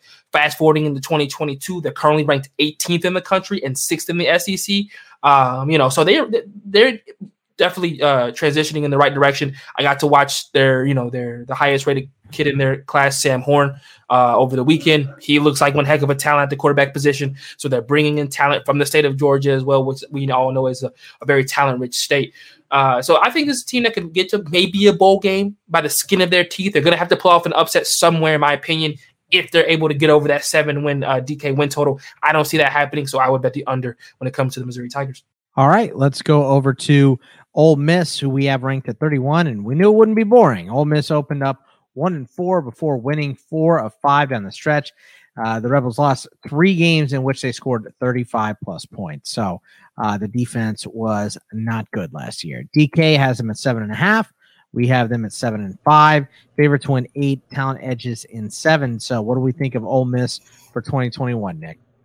I think it's all gonna, you know, be up to the defense and and uh, I've heard some positive buzz in camp. It sounds like the defense had a great showing in the last uh, scrimmage. It, it, sounds like uh, some of the defensive players are, are you know, really uh, optimistic about their potential on that side of the ball, and and so there's you know reason to think that it will be an improved unit, but it couldn't you know get much worse, quite honestly you know, numbers wise. I mean, they ranked uh, 110th overall. They were in the 120s, you know, in, in a lot of categories. Uh, 115th in yards per play allowed, 115th in points per drive, 121st success rate against, 116th, excuse me, an EPA per play defensively. So there's, you know, there's plenty of room for improvement, but there's a, a long way to go as well. And, and it's a talented unit. They rank 22nd in defensive roster strength. Um, they have, you know, a, a, top 10 linebacking corps according to our uh, strength ratings at, at, that position. They have a top 30 secondary. The defensive line only ranks 65th overall, 13th in the SEC. But you know they've they've got some. Uh, you know they moved Sam Williams to kind of that hybrid uh, defensive end linebacker position. It'll be interesting to see what he can do. A guy like uh, Tavius Robinson, who's 6'8", 250, a transfer from Canada, who you know came in and, and played a little last year, played 400 snaps, but uh, you know has certainly an NFL uh, frame and, and could you know potentially take his game to another level. But they lost some pretty productive guys as well. They lost three starters and you you think okay if it was from a bad defense losing guys who played a lot of snaps might not be a bad thing but Ryder Anderson transferred to Indiana. Jaquez Jones transferred to Kentucky. Uh, John Haynes also transferred to Indiana. So you know there it, it's not like these guys uh, just didn't have the talent to, to play power five football. They were scooped up by some well respected uh, teams. Um, but you know, they're they're you wonder, okay, are, are they going to be able to, to fill those holes, uh, or did they already have guys lined up ready to go? Because they have been recruiting well. They are, uh, you know, building some depth. Hopefully, Otis Reese uh, was able to get eligible at, at, the end of last season, a transfer from Georgia, plays nickel for them. Uh, you know, stepped up and, and the defense really improved once he was in the lineup at the end of the season. I've heard some really good things about Jake Springer, who was a transfer from Navy, who was super, super productive uh, in his first couple of years at, at, Navy, and then sat out last season, didn't play at all. But it sounds like he's in the mix, uh, could be starting at safety this year for Ole Miss. Chance Campbell was uh, very productive at Maryland, was a, a starter there you know, is he going to come in and and uh, add to that linebacker room and, and you know at the very least replace a guy like Jaquez Jones? So uh, I, I I think that's the the biggest question. um, because you know offensively, Ole, Ole Miss could be among the very best in college football. I mean, Matt Corral. We've talked a little bit before.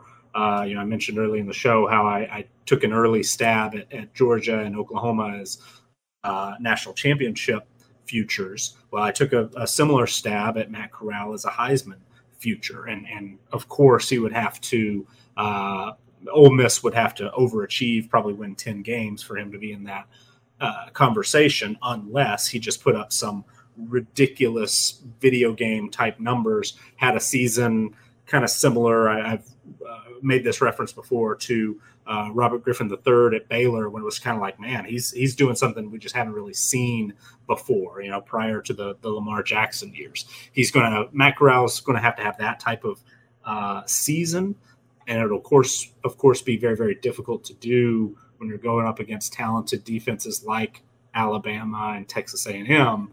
But those numbers are, are certainly possible based on what we saw last year. I mean, Ole Miss was 12th in overall team performance, seventh in passing team performance. They've got, in addition to Corral, Jerrion Ealy is a very, very exciting running back. Sounds like he's going to be used in a variety of ways this year out of the slot and, and you know, just getting him the football. We've seen him, you know, break kick returns. We've seen long runs. So excited to see what he can do uh, now in his his second year in this offense, third year as a college player. At receiver, we don't know exactly who the, the go to guy is going to be to replace Elijah Moore, um, but they've got plenty of options. I mean, Braylon Sanders, if he can stay healthy, could be that guy. Uh, Dontario Drummond, Jonathan Mingo have both had uh, spots where they looked really good. John Rhys Plumlee, former starting quarterback, thousand yard rusher, seems like he's got uh, an inside track to starting in the slot there, which has been uh, you know, a, a, huge, huge position in the Ole Miss offense. They brought in transfers: Jalen Knox from Missouri, Jahcour Pearson from uh, Western Kentucky.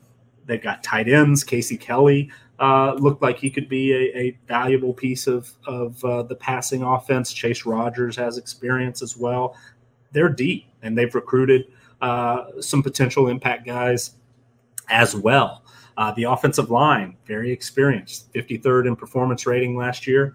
Four guys return. They also added two transfers to, to the mix who could push for playing time or at least add some depth. So it's, you know, it's, it's a, you can look at the explosiveness of the offense last year and how much is coming back and then think, okay, the defense has to get better and talk yourself into this being a top 25 team.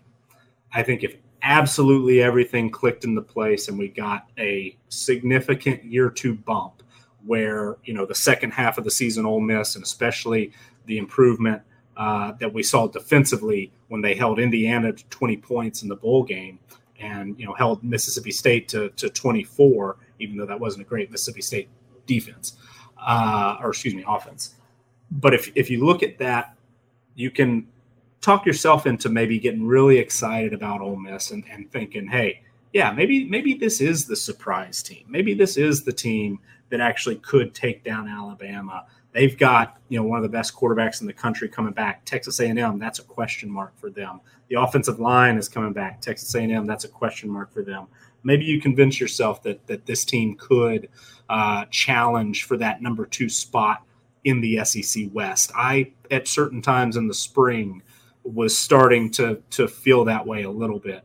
But I just look at that defense still, and and man, they have so far to go.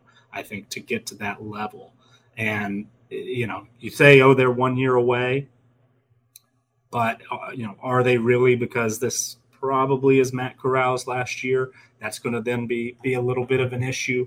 But I, I just think that that you know, as excited as I wanted to be about Ole Miss, getting over seven and a half, it, it's going to be tough. I mean, we do have them favored in eight. We do have talent edges in seven. We have the stats model likes likes Ole Miss, you know, decently well. Has them favored in eight, so they're right. Our projections are right there on that seven and a half. Adding up all the projected win percentages, it, it comes in a bit lower and, and looks more like seven and five than eight and four, or yeah, seven and four, other than uh, I don't know, whatever it is, how many games they play. Seven eight and five, and five, not eight and five, yeah. eight and four.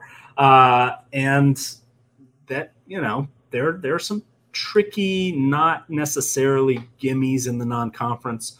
They should beat Louisville. They should beat Tulane. They should beat Liberty. But would we be absolutely shocked if they lost one of those three? You know, I, I probably wouldn't. You know, Louis, Louisville's been uh, two years ago. They were they were quite good last year. Uh, they they gave some teams some trouble at times as well. Liberty has Malik Willis, one of the best players in all of college football. They knocked off Virginia Tech last year, went or knocked off Coastal Carolina too. So yeah, it, it, it's it's I think possible that Ole Miss puts a lot of it together and really does make a run at eight, nine, maybe if everything goes perfectly, 10 wins. But I could also see some scenarios where the defense really doesn't improve that much. You know, maybe no uh, go to receiver steps up, and, and, you know, maybe the offensive line, even though it's experienced, doesn't really uh, prove to be better than a, a top 50 type unit. You lose games uh, that are, are, coin flips against LSU and, and, you know, get blown out maybe by Alabama, even though you have that extra week to prepare. But, you know, I, I, I see Ole Miss as having a wider range of outcomes than I really kind of hoped for early on to where five wins is still a possibility. I don't think that they'll miss out on a bowl game, but again, you know, it's it's hard to win a lot of games in the SEC West, especially then you, you add that you've got some tricky non-conference opponents. Should be able to take care business against Vanderbilt, Tennessee. What are they going to look like? That game's on the road. I mean, it's it's I, I, I can now now as much as I wanted to talk myself into Ole Miss being a top twenty type team, I'm also trying to talk Ole Miss into you know finding all these ways it could go wrong. So I, I you know, I, am glad we don't have a, a, a real, um, you know, hard uh, one way or the other what our numbers think. But I think right now I am happy that I'm on the under the seven and a half. But I certainly could see this being an eight or better win team uh, if if some things really line up. Xavier, what do you think? This is a hard team to figure out. Really, really good offense, really rough defense uh, SEC schedule again, but there's a lot of talent on this roster, so they're kind of hard to pin down. Yeah, I mean, I, am betting over. I think it's pretty obvious that you bet over with this team. I, I don't see why they can't win eight games. I, I, don't see on the schedule where they lose more than four. I'll be perfectly honest with you. You know, you talked about the non-schedule, uh, the the non-conference schedule, Nick. I think they be blow the doors off of Louisville in game one. I don't think Louisville's defense can hold up to that offense, and I think that's going to be the, the the the common theme with them all year is I don't think there's many offenses in the SEC, maybe two in the entire SEC that they'll be playing this year, excuse me, that can go with them in a shootout. I also think that there's not that many defenses in the SEC that are going to just shut them down week in and week out. You know, you think about an LSU team, I, ex- I expect the LSU defense to be better. That offense is still abysmal. I, I don't see, you know, is Max Johnson going to take the next step this year? I'm not so sure about that. Uh, and if he doesn't, then you have another revolving door at the quarterback position that hasn't figured itself out by the time that they played them in Octo- on October 23rd. So that's a big question mark.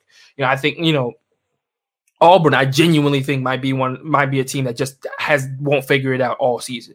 You know, I think offensively they're going to be rather in the middle of the pack. I think defensively they're probably going to be a little bit. You know, they're going to be in the middle of the pack as well.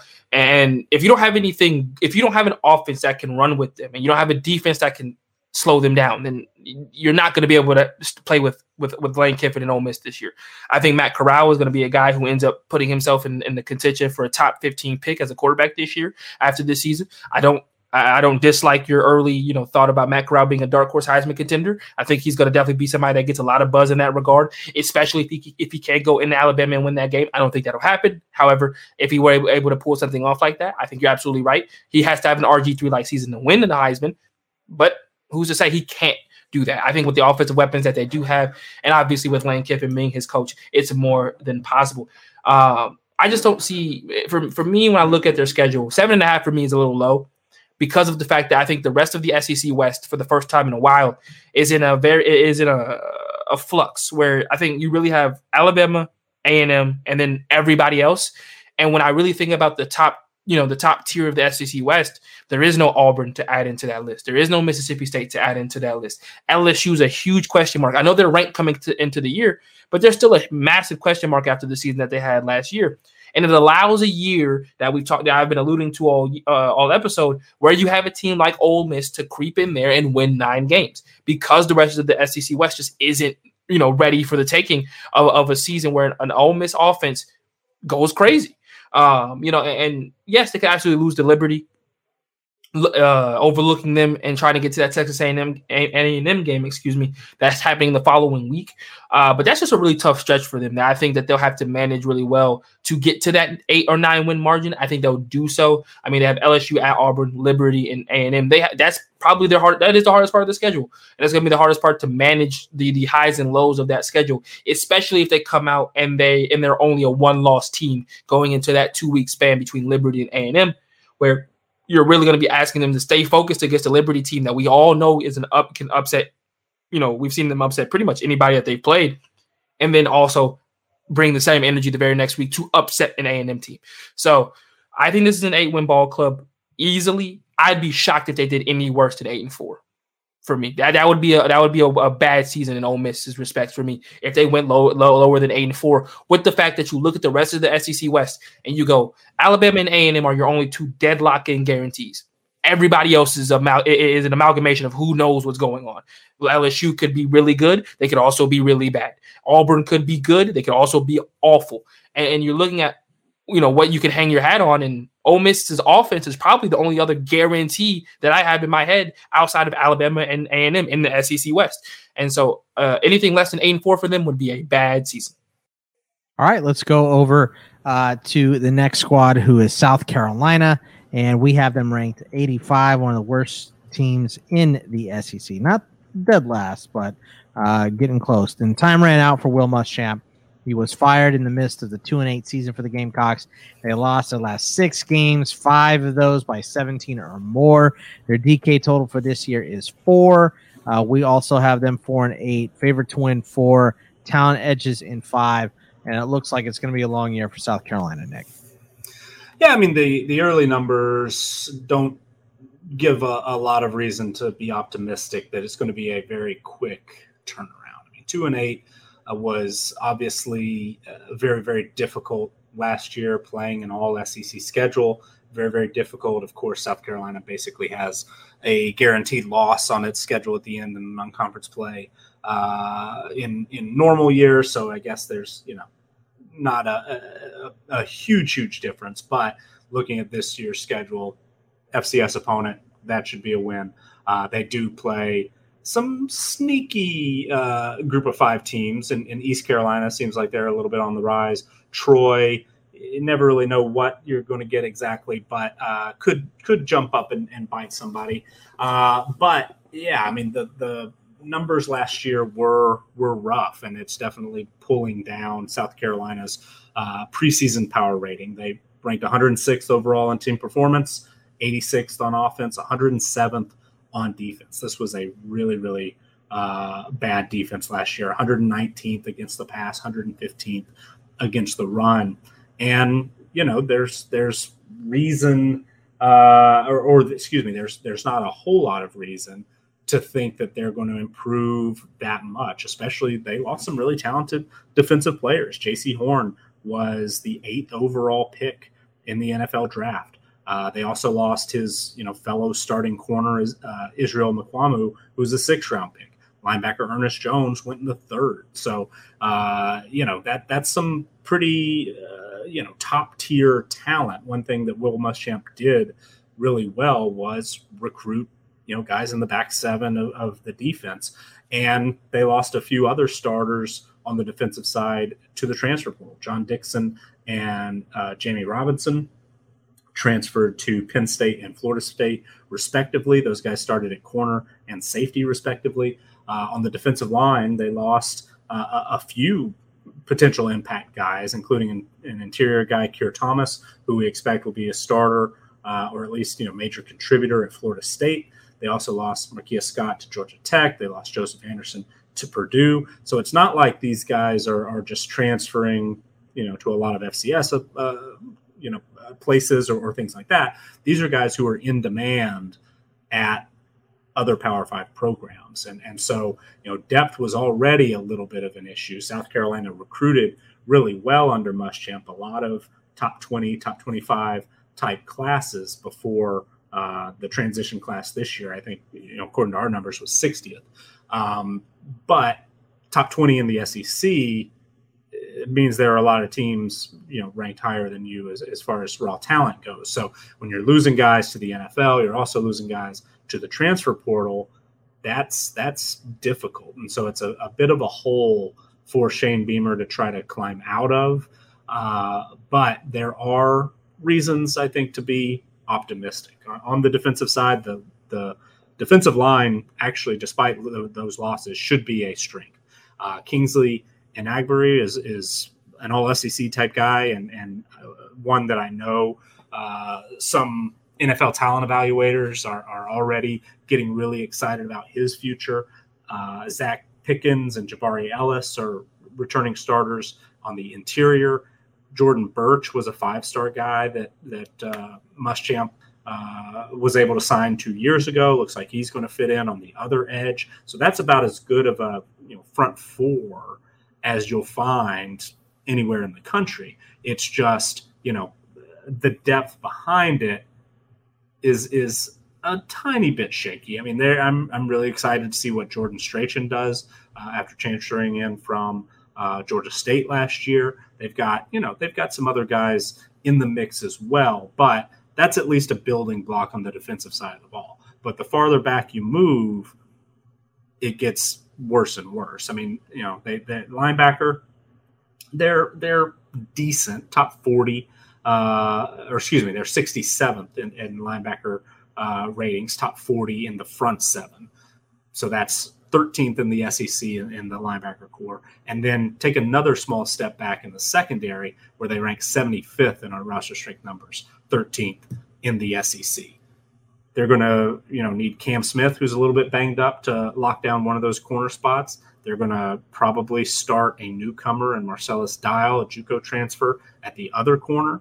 Uh, beyond that, you know, that that cornerback position specifically is very young and inexperienced. There's more experience at safety and at nickelback. They brought in uh, David Spalding, a, a transfer from uh, Georgia Southern, who's likely to start at nickel. But you know, RJ Roderick is is really the only full time starter back in in that secondary, and then you know a couple of guys mixed in here and there who played uh, some snaps. I mean, Jalen Foster played 340 snaps last year, but still not not necessarily what you're hoping to put on the field to stop some of the elite offenses that we could see in in the SEC. So uh, that's a little bit of a concern on the offensive side of the ball.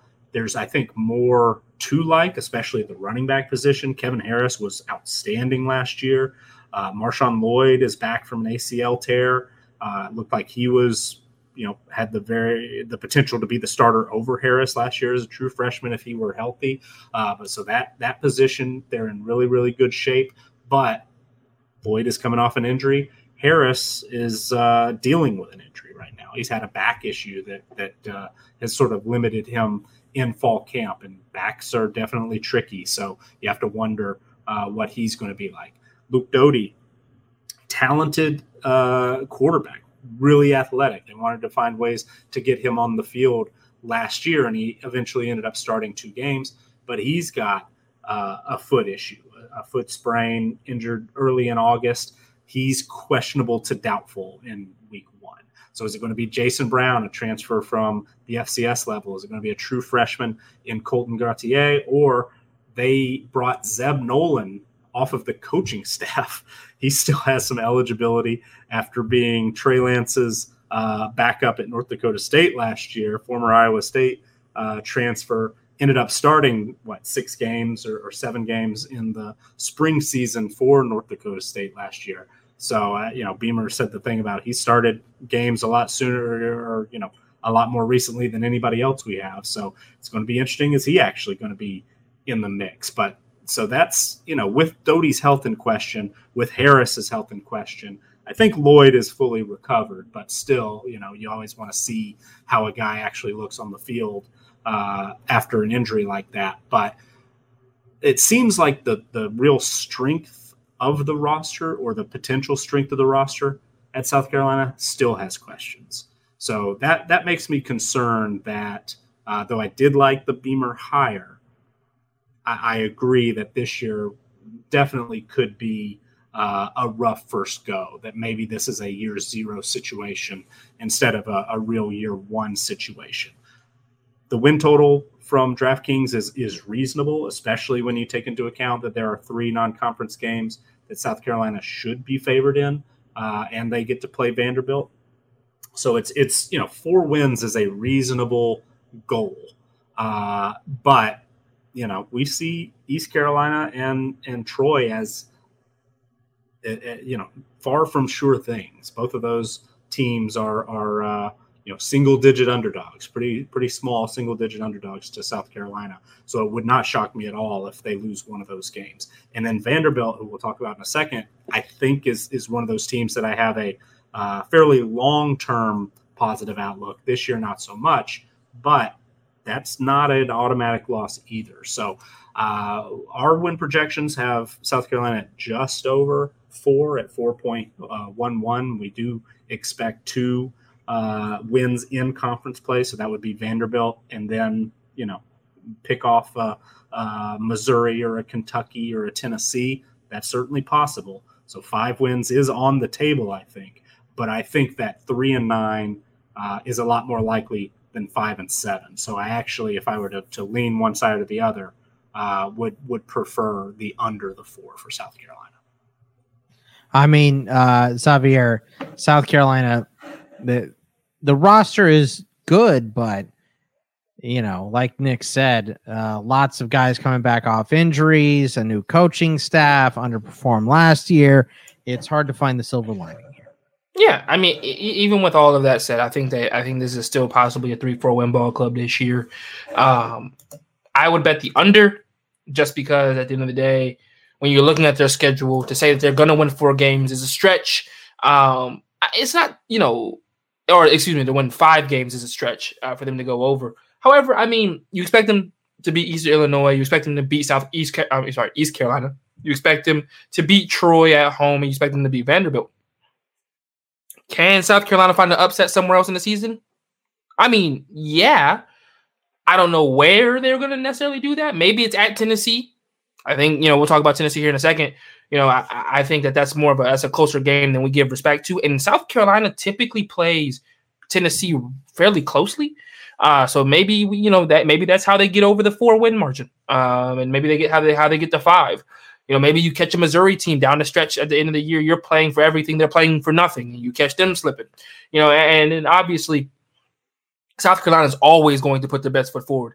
That's that against you know the likes of Georgia and Florida. That that, that best foot forward doesn't necessarily mean anything in, in the grand scheme of a win. But like we saw a couple of years ago, they went to Sanford Stadium and they put their best foot forward and they got a win. So you know, uh, there's always the possibility of upsets on you know with, with a team like South Carolina who is going to at the very least have talented kids.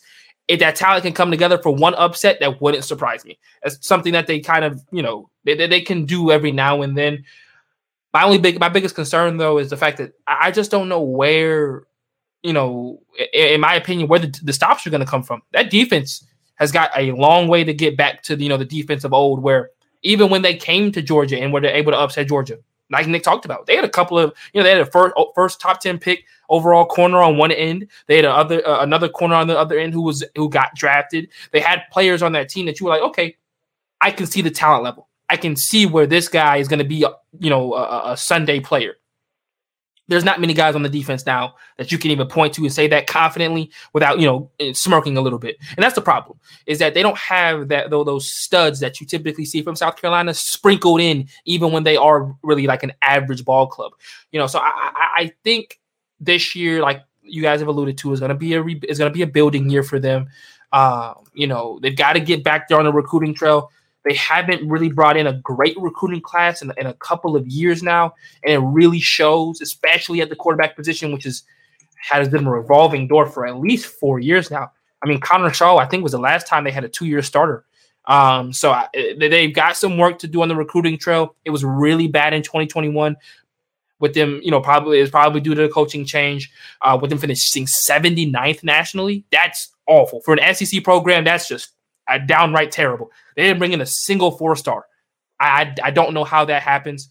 Uh, they finished dead last in the SEC. Yes, that is below Vanderbilt in the SEC in 2021. However, they look like they're rebounding already, having a, a class in, uh, in the top 25 in 2022 finishing uh looks like right now they're currently eighth in, in the uh in uh, the 2022 class in the SEC as well. So looking like they're getting back to you know the, the the South Carolina of old where they're able to recruit their state a little bit better and obviously the surrounding states obviously it hasn't helped over the last 5 to 7 years that Clemson has become the powerhouse that it is because let's be honest Jadeveon Clowney when it went to Clemson with the way that they're playing nowadays. It's just that kind. It's just that kind of what, what has kind of happened in that state. Clemson is now the recruiting power, and South Carolina is not anymore. And, and so they've really struggled to kind of bring in and kind of you know adjust to that being the new reality that they're in.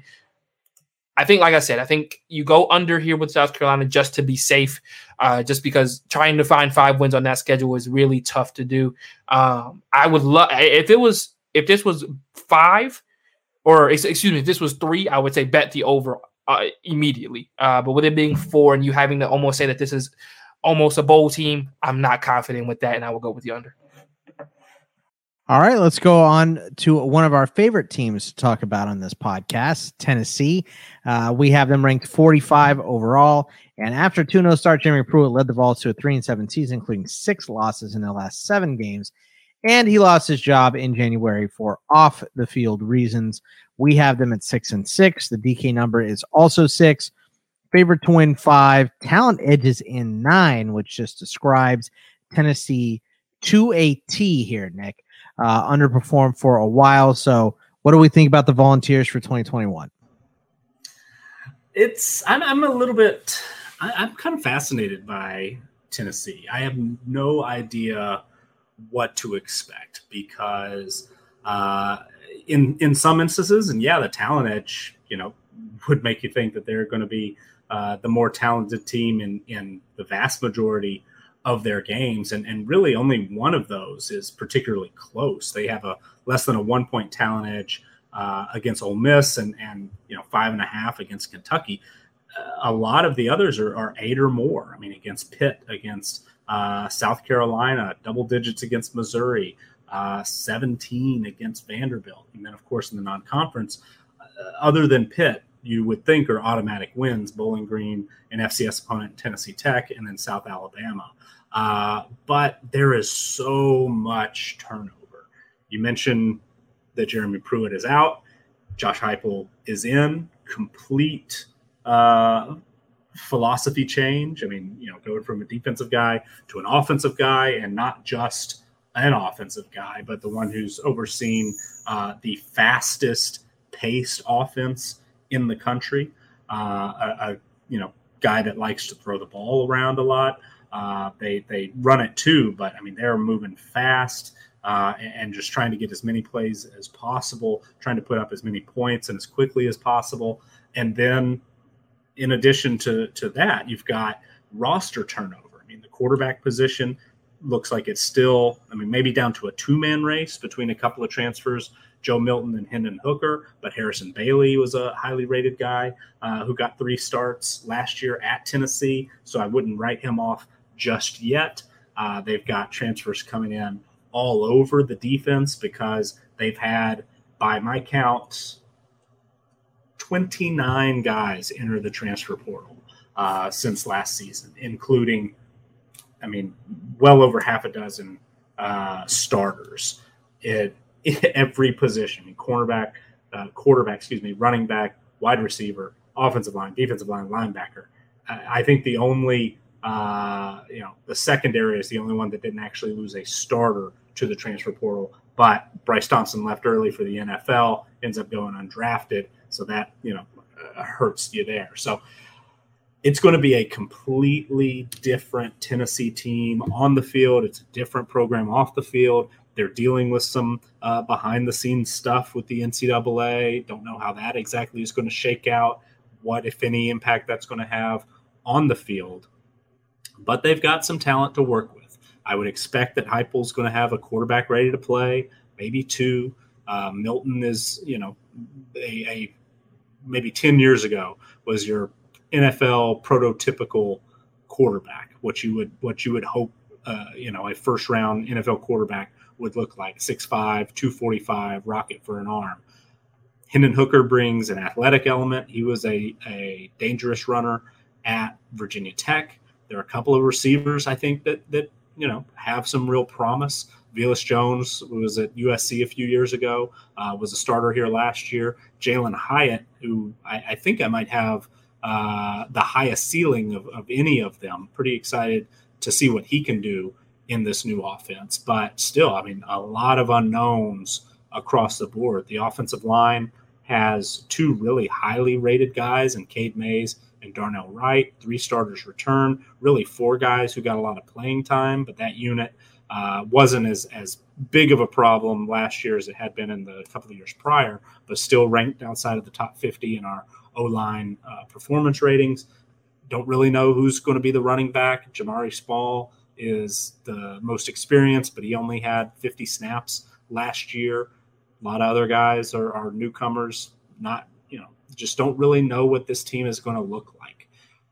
Could have at least two starters uh, who are transfers on defense, and, and then a lot of guys stepping up and, and playing a bigger role than they did for a unit that last year really underperformed. 83rd in defensive team performance 100 excuse me 117th in passing uh, defensive team performance.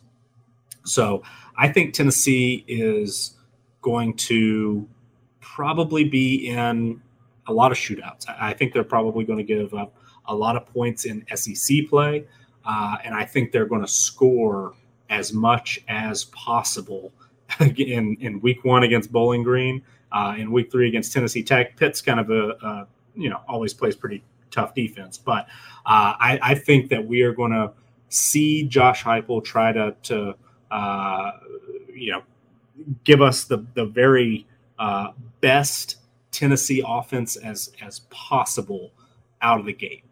And so I actually uh, we haven't done our, our week zero preview much yet, uh, much yet, much yet our week one preview. But our numbers are really high on Tennessee against Bowling Green. We have them as over a, almost a 41 point favorite.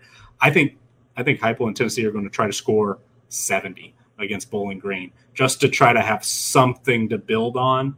Uh, you know, for the for the rest of the year because it's going to be it's going to be tough in SEC play, and there are winnable games. Obviously, Vanderbilt. You know, if the Tennessee offense is going to potentially put up numbers that that Heupel is used to at UCF. That game against Ole Miss could be, you know, uh, both teams in the 50s. Who knows? South Carolina, as we just talked about, Missouri played pretty poor defense last year as well. So I think there are absolutely some opportunities for games that Tennessee can win. There there is a, a bit of a favorable element to this schedule. Um, and I think that the offense actually, when we look back at the numbers, points per game, yards, all that sort of traditional stuff, probably will be one of the most improved in the country. But are they actually going to be efficient? Are they actually going to be, uh, you know, playing at a, a really high level? Uh, when you look beyond just the traditional box score, I, I don't necessarily know. But I'm fascinated to watch Tennessee the the win total from DraftKings at six seems seemed a little high. I, w- I was expecting five and a half, and then I'm I would be tempted to go the over because I do think uh, that all four non-conference games are winnable, and three are, are basically uh, guaranteed wins. So I, I, thought this team would be able to get to five, and then have a couple of, of shots to get to to six, but at six, that's just you know too close uh, as usual to our projection. We see 6.3 wins, three wins in conference play, six and six season. Uh, I, I I think I would rather be on the under rather than the over. But if this offense you know comes along quickly, they could be a dangerous team and, and maybe knock off a team that you wouldn't expect because Heupel now has some really really talented players to work with and they're going to be playing at a faster pace, going to be, uh, you know, stressing teams in, in ways that we weren't uh, used to seeing Tennessee stress opponents in, in recent years. So I'm really interested to see what Tennessee looks like on the field. I'm excited to watch them this year.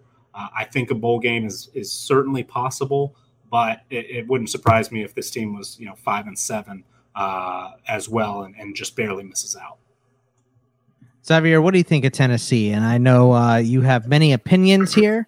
So, uh, new coaching staff, all that good stuff. What are you thinking for the Volunteers for 2021? Well, if uh, for the people listening right now, I am the Tennessee trash can from about I think it was two years ago that they used this uh, for defensive plays, if I'm not mistaken. Uh, I think that's that what the, the kind of year they're going to turnover trash can. That was that was uh, that's a relic from the Butch uh, Jones era. And, oh, they, they should keep and, it there. Yep, yep. That was one of the worst ideas in sports. Um, yeah, and I think that's what their year is going to be pretty. It's going to be pretty trash. I, I don't see them win. I, outside of Vanderbilt, I'll be honest. I don't see them winning outside of maybe Vanderbilt and South Carolina in another SEC game. I, I just don't. There's going to be a really up and down year for them. Inconsistency is going to be the word of the of the year for for Tennessee. I think this is going to be a team that, that starts off three and zero. Oh. I don't. I'm not. I don't feel confident against them uh, uh, against Pitt. I know Nick does. I think my boy Kenny Pick is going to go down there and have some fun times. Uh, oh, well, uh, Nick does not. Excuse me. Uh, let me let me not put words in his mouth. But I, I think this is a team that can go start off two and one and then they have to go to Florida and to Missouri. And I think that this is where their schedule can really take a, a, really, you know, the, the turn of their season can really go downhill because yes, where Missouri is not necessarily the, a juggernaut, we just talked about them trending in the right direction, but not there yet. If they were to somehow compile a loss and, and lose to Missouri and then somehow lose to South Carolina, they might not win another game until November. And that, you know, that that game against Missouri is the first week of October. They could not win another game, could not, excuse me, win another game until November. And I'm talking about maybe November 6th against K- Kentucky or November 20th against South Alabama. Either one. It could just be that kind of year for them because that September 25th uh, from Florida to October 23rd, so about a month span, they will be playing Florida, Missouri, South Carolina, Ole Miss, Alabama. Three of which, in my opinion, are guaranteed losses. Two of which are toss ups and very well possible that they lose those two toss up games, depending on the kind of confidence and the kind of, you know, and if they figured it out. The quarterback situation is a little weird for me because once again, I feel like the the I feel like Tennessee brass is like divided on this. I think you know everybody wants Harrison Bailey to be the guy, but I'm not sure sure if he is yet. Um, you know, he obviously he comes in with the most hype around him. Obviously, they bring in Hendon Hooker and Joe Milton, both guys with you know, far more time played than uh, Harrison Bailey has, and, and and you know should should account for something. But I feel like half of Tennessee wants to see you know a, a, a seasoned veteran in there that's going to just you know help this be a bridge season to Harrison Bailey once he becomes a junior, or they want to see Harrison Bailey get thrown into the fire and allow him to kind of figure it out by himself and become the guy that they all want him to be. And not surprising that of course Tennessee is divided on this situation, as most things at Tennessee, but that alone, I think, shows the kind of season that this could really be. Nick called it fun. It's going to be very fun. I, I think it's going to be a very eventful season as a Tennessee fan. Um, you know, there's a couple of Tennessee YouTubers that you guys should definitely watch this year if you want some more entertainment regarding their football season.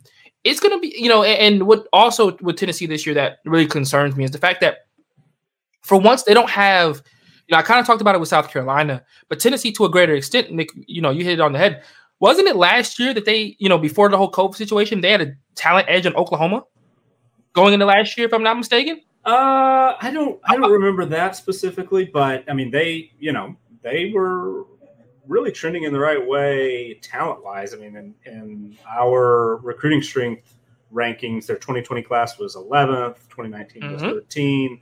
Uh, they've they've had you know talented, talented rosters. I don't think Oklahoma, but I think they might have been you know uh, talent edges in, in 10 games or, or whatever. Right.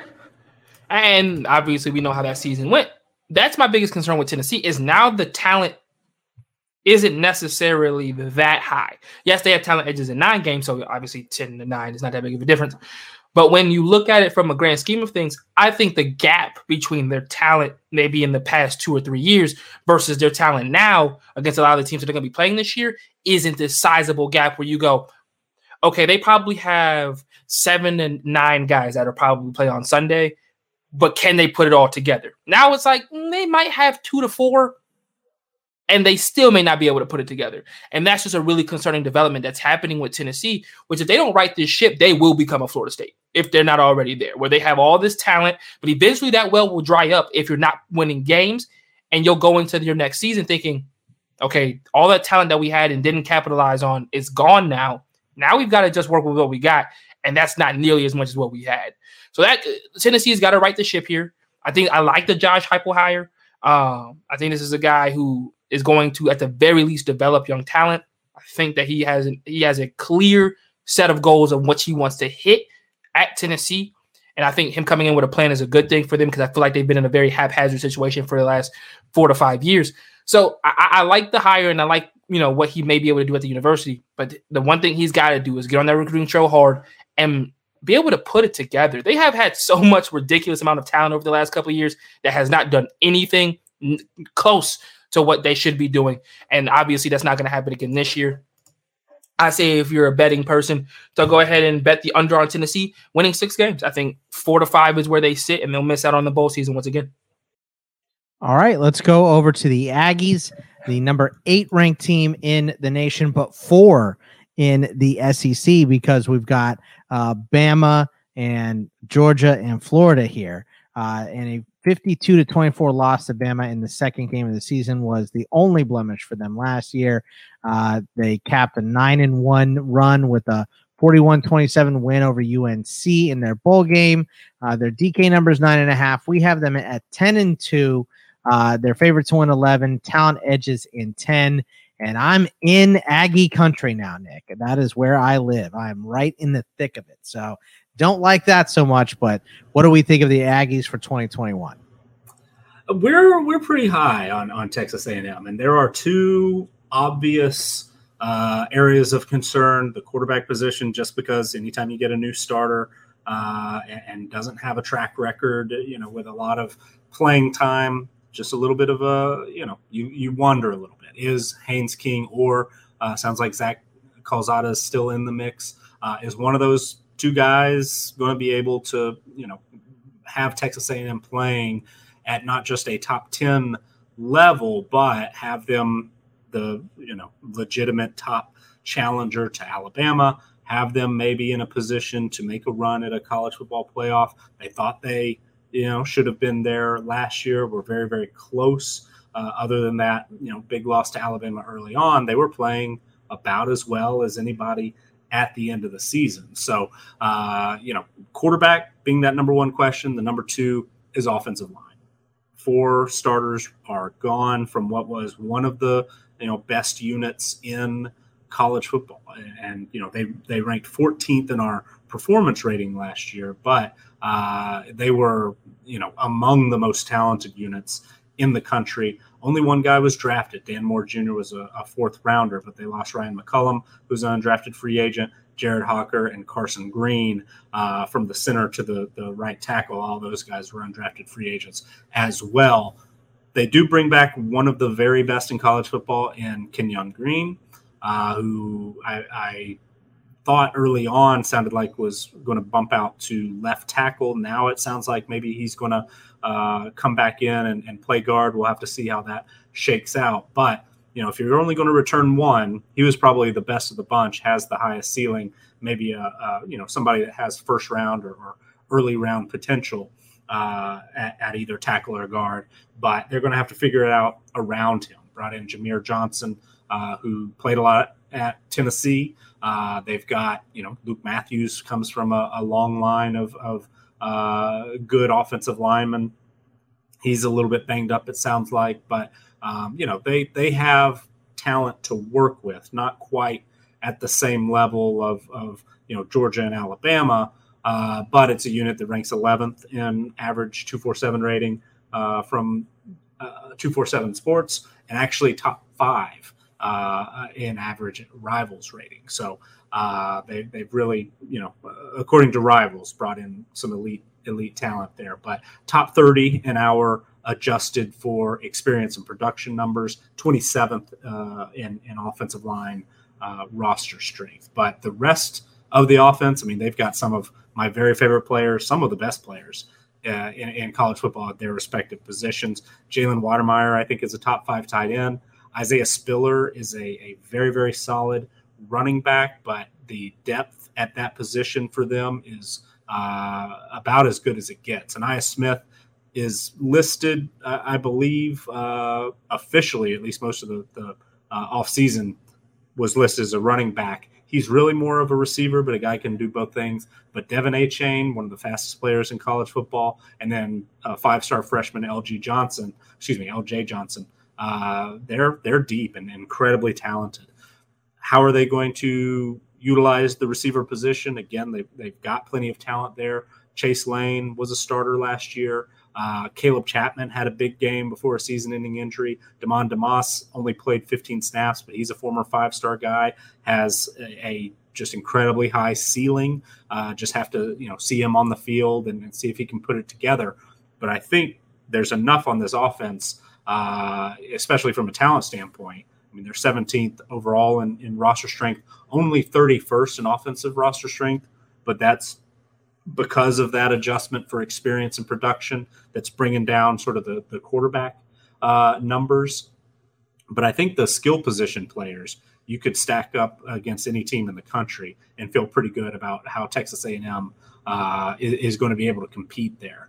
Defensively, you know, pretty solid unit last year. They were 24th in team performance. They were 12th against the run, and the front seven is, uh, you know, they, they they certainly lost some talent. Guys like Bobby Brown, Buddy Johnson, both of those players were drafted. Anthony Hines, when undrafted, signed as a free agent. But, uh, you know, Jayden Peevy, DeMarvin Leal, two of the better interior defensive line. The, the Leal moves around a bit, but uh, two of the better interior defensive linemen in the SEC. Uh, Aaron Hansford has played a lot at linebacker. So, you know, build upon those three guys with uh, guys like Michael Clemons, uh, guys, you know, Tyree Johnson, uh, a, a, ton of talent that they've brought in in recent years, like Shemar Turner, uh, Tunmise Adeleye this year, both of which are, are 98 rated players according to 247 Sports. That defensive line specifically ranks sixth in average 247 Sports rating.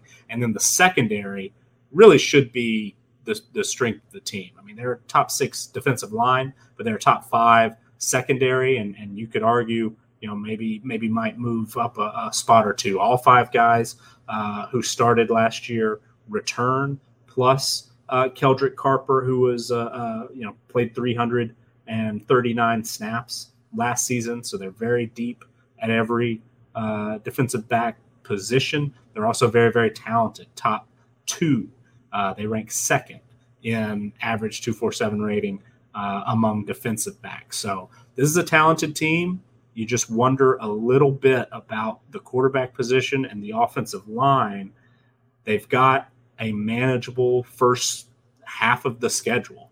Uh, Kent State, great offense, but nothing that, that Texas A&M uh, should have any trouble beating, uh, especially on the defensive side of the ball. Colorado, you know, is is a Power Five program. Had some success last year, but not anything you know super exciting. And then New Mexico, one of the you know triple digits in, in most talent categories there. So you expect three and zero oh, easy in the non-conference. Find your quarterback, find your five best offensive linemen, and then get ready for SEC play.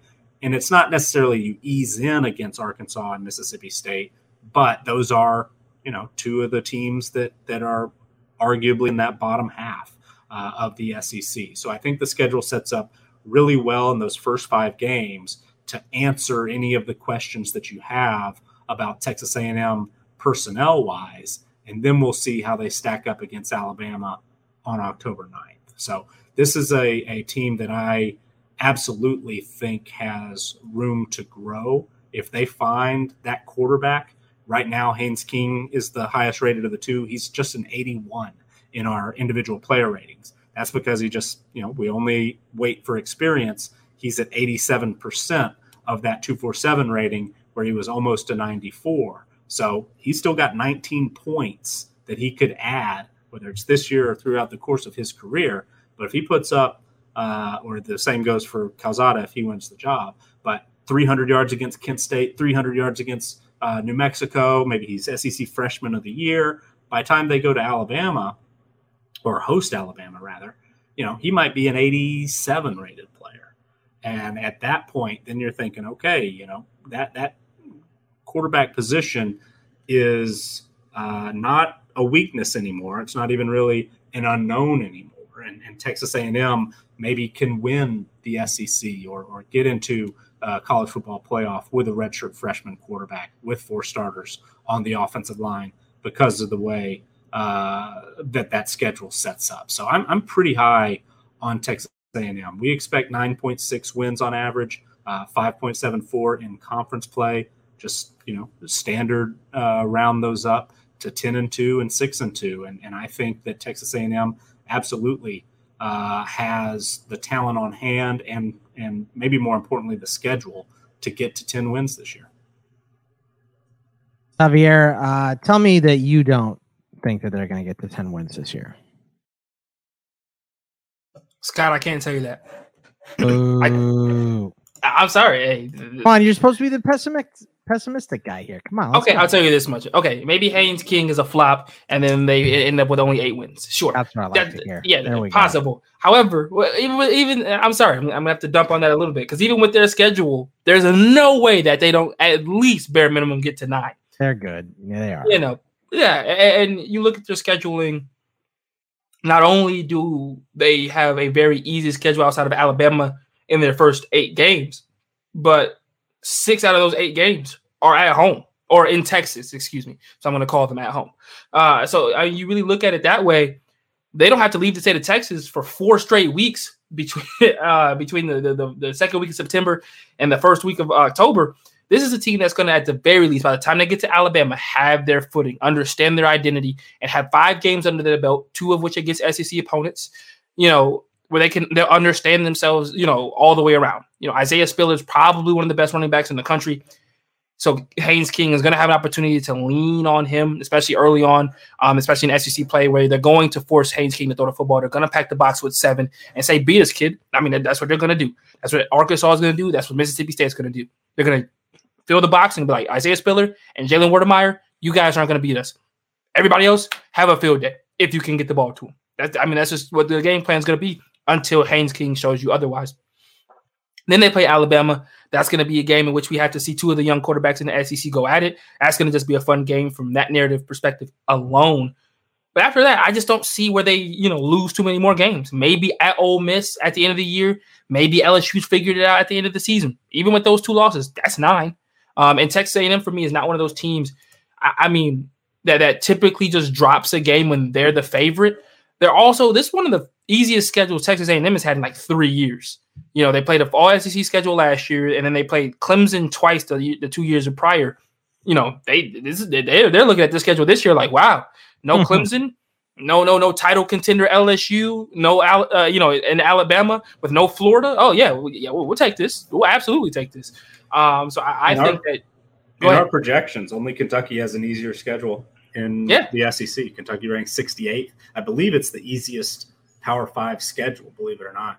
Um, one of one of the top two or three, but then Texas A&M's 51st. I mean, it's it's uh, it's a very very manageable schedule. Absolutely. Yeah, it's, it's it's a complete difference to what they've been having to face the last couple of years, uh, and I think that just bodes well for them. And I think that you know you look at their schedule and you look at the talent that they're bringing on, and, and you know a 10 win season for them is to be expected. Nine wins for me would be, you know, one of those kind of years where they just didn't, it just didn't all click. Maybe Haynes King started off slower, showed some of that, you know, some of that youth in some of the bigger games.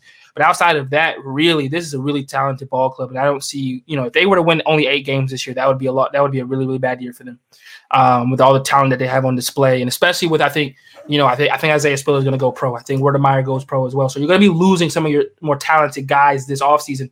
So you need to maximize that talent now and not wait. Uh, I think Kenyon Green might lead depending on the kind of year that he has as well. So you really need to make sure that you maximize that talent when you have that, that young quarterback as well. Similarly to what you know Alabama was able to do with Tua, when you were able to have all that talent around you and a young QB.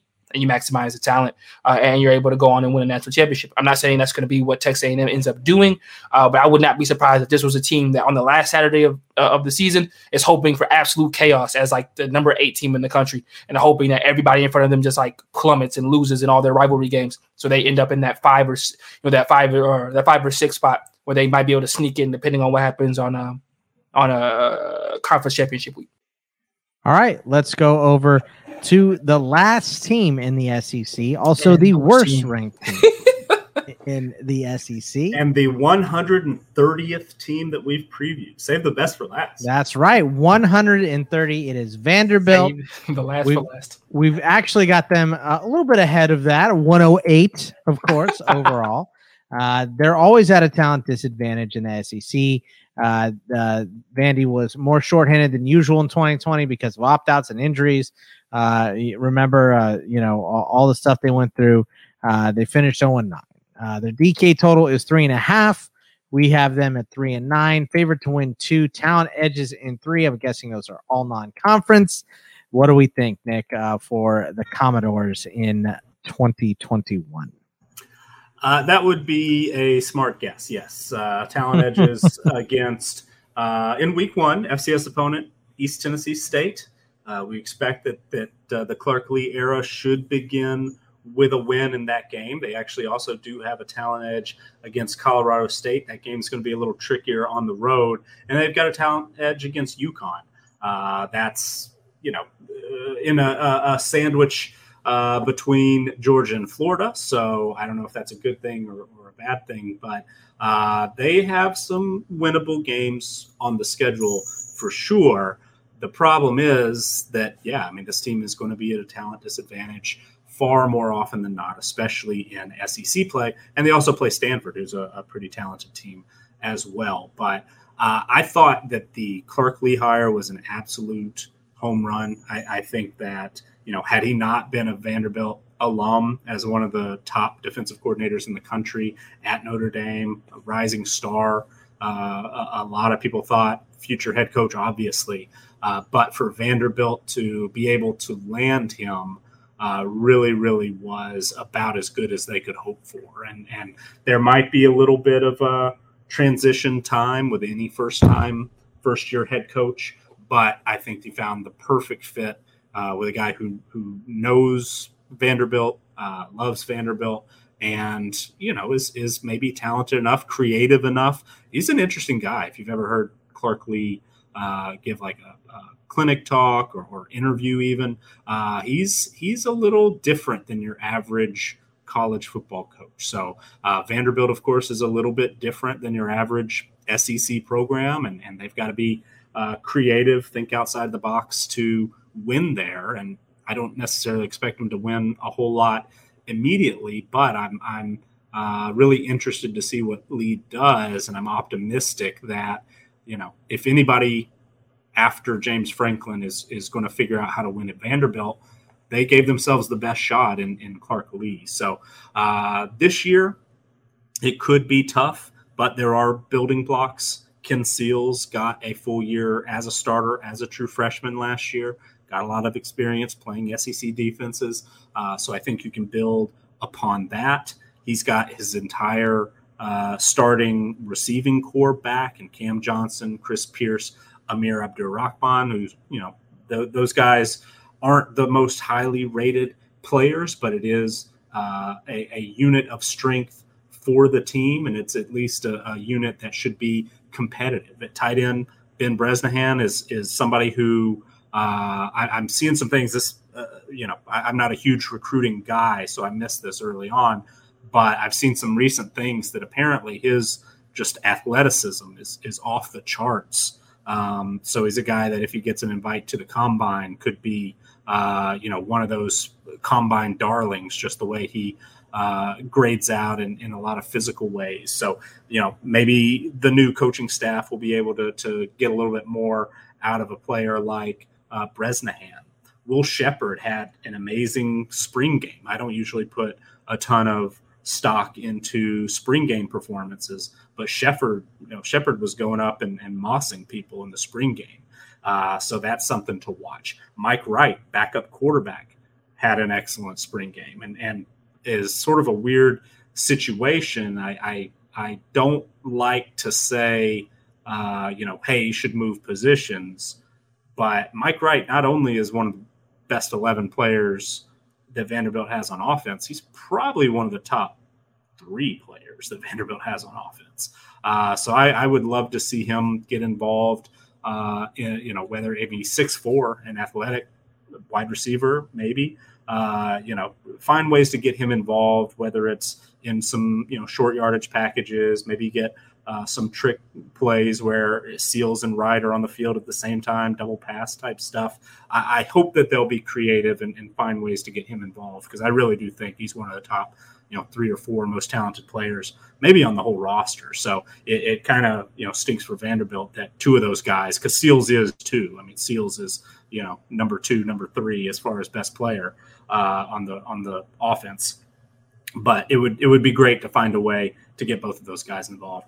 And the running back position, they lost uh, a really interesting and talented player in Keyon Henry-Brooks, who was their leading rusher and was the starter last year, and a guy who was really, really helpful in the uh, passing game as well. But they replaced him with Re'Mahn Davis, a temp, uh, transfer from Temple, uh, who you know has has been a productive running back at the FBS level uh, before. The offensive line should be better. They were hit hard by opt outs last year, only two returning starters, but they actually get uh, some guys who played you know significant staffs in previous years back from uh, opting out last year. So uh, that's you know something I think to build upon offensively, defensively.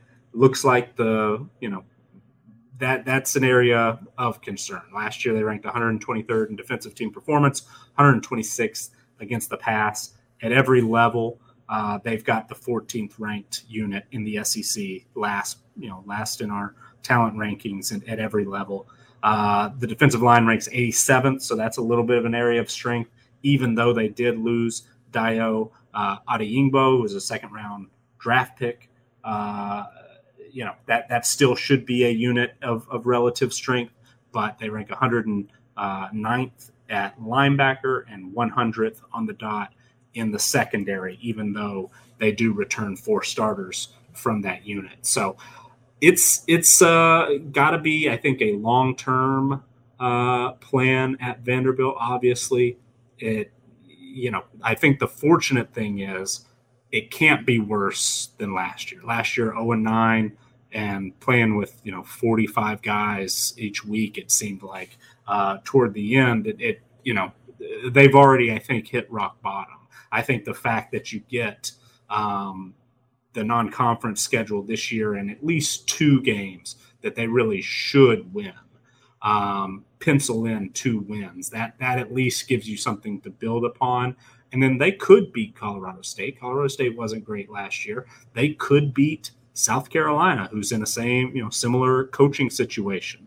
Uh, the talent edge isn't huge there. Uh, Missouri, Vanderbilt, Vanderbilt knocked off Missouri two years ago, beat them uh, at at home, I believe, where they where they're playing them this year. So it's uh, you know, it, it's not completely crazy to think that Vanderbilt could get to four wins. Uh, we actually, if we if we stuck with our uh, win projection, you know, uh, to, to where we should round up anything that's over three and a half to four wins, we would technically be on the over uh, because we, we have 3.82 wins on average, 1.3 in conference play. I'm not ready to go there yet. I, I think that they get the wins against East Tennessee and UConn, and then I think I think they can uh, if they don't get Colorado State, I still think they can surprise somebody in SEC play, whether it's South Carolina, Missouri, Kentucky, Tennessee.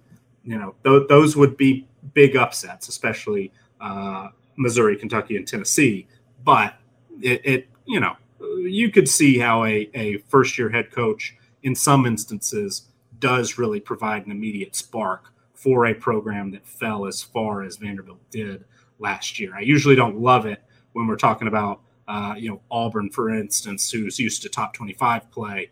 Uh, that that usually I think a, a, step back. But a team like Vanderbilt, where where they're just looking for some hope, some belief, some you know reason to be optimistic, I think you do see a little bit of a spark. And so I think a first year head coach uh, in that situation is, you know, probably a positive in the win loss column. So uh, I, I don't think they get to four wins. I think that's just asking a little bit too much. Uh, but even if they go under and are three and nine, I think that that would be a positive step for Vanderbilt as a program. And I think uh, that's something that Clark Lea, who is, you know, really a, a, head coach that maybe Vanderbilt shouldn't have been able to get. So I think that they're going to be able to, you know, uh, hopefully give him what he needs to be successful. It sounds like a lot of the, you know, facilities and things like that are moving in the right direction because it seems like he wants to be there and wants to, uh, you know, be in for the long haul. So I'm I'm going to be really interested in you know watching Vanderbilt this year and watching that program in a longer you know period because it's it's always you know to me it's it's kind of cool when Vanderbilt is is really competitive because they are so much different than just about everybody else in the league. So when they can jump up and, and bite a team every once in a while or compete for a bowl game, uh, which might be still a few years away. But that's going to be something that I'm, I'm looking forward to seeing, and, and I'm hopeful that uh, they'll move in that direction after after falling so far last year. Xavier, any uh, silver lining on the the Vandy front for you? I think Nick did a great job. I mean, a fabulous job of getting Vanderbilt fans hype about this season. I, I won't be as optimistic.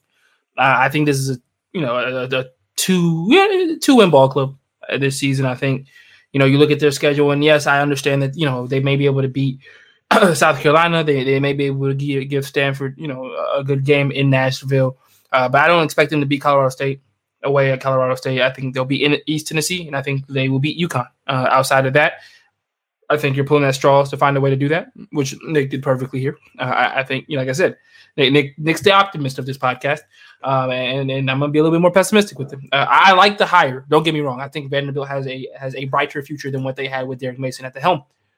For me, it's still about, you know, what are they going to do on the recruiting trail? What uh, James Franklin was so good at doing was keeping those Tennessee kids at Vandy. You know, and then Clark Lea's first offseason did a really good job. 37th nationally uh, for the recruiting, finished 12th in the SEC that you know that's that's two spots. That's that's that's solid for them. They finished ahead of Auburn and Ole Miss uh, this past offseason. So that's a really good job from them uh, on the recruiting trail. We'll see what they're able to do in 2022 when he has more of an op- uh, excuse me when he has more time under his belt uh, to put that all together. Uh, I, so I'm, really, I'm looking forward to what Clark Lea's able to do there. I think he he comes with a pedigree at, for, uh, from uh, you know his previous stops that will add to you know kids wanting to stay and go to uh, Vanderbilt. You know, if he can keep that talent in the state of in, in the state of Tennessee, especially right now with Tennessee on a downward swing, this is the time to do it. You know, Tennessee's not the powerhouse that everybody is expecting it to be. Right now, really, I would say the gap between Tennessee, Memphis, and, and, Vanderbilt might be the closest it's ever been as far as on the recruiting shows. Obviously, Tennessee brings in, uh, you know, has the more uh, of the money, so they have, you know, a little bit more of the amenities that a kid might want. But from a winning standpoint, and from you know right now what it looks like on on on uh, on the field basis, you can't really say all too much about how great Tennessee is compared to a Vandy, and you can't say how good Tennessee is compared to a Memphis because they've been worse than Memphis the last couple of years. Memphis has been to a New Year's Six bowl more recently than uh, Tennessee and Vandy have. So, you know, with that being the case, I think right now is if you're going to strike in the state of Tennessee and you're going to get those four star and five star kids that don't end up going to Georgia, that don't end up going to Florida, that don't end up going to Alabama, this is the time to do it if you're a Vanderbilt and and to try to get back to those James Franklin days where they were starting to pull, you know, right before James Franklin left, they were starting to pull kids away from Tennessee. And Tennessee fans were terrified. They were ecstatic when he went to Penn State because if James had stayed, the, the SEC East was up for grabs as a whole at that point because Georgia wasn't even that good at that at that juncture, and Florida was just was reeling a bit after the Tim Tebow era. So I think Clark Lea could definitely capitalize on what's happening right now in the state of Tennessee with the with his rivals on the recruiting trail not being as good.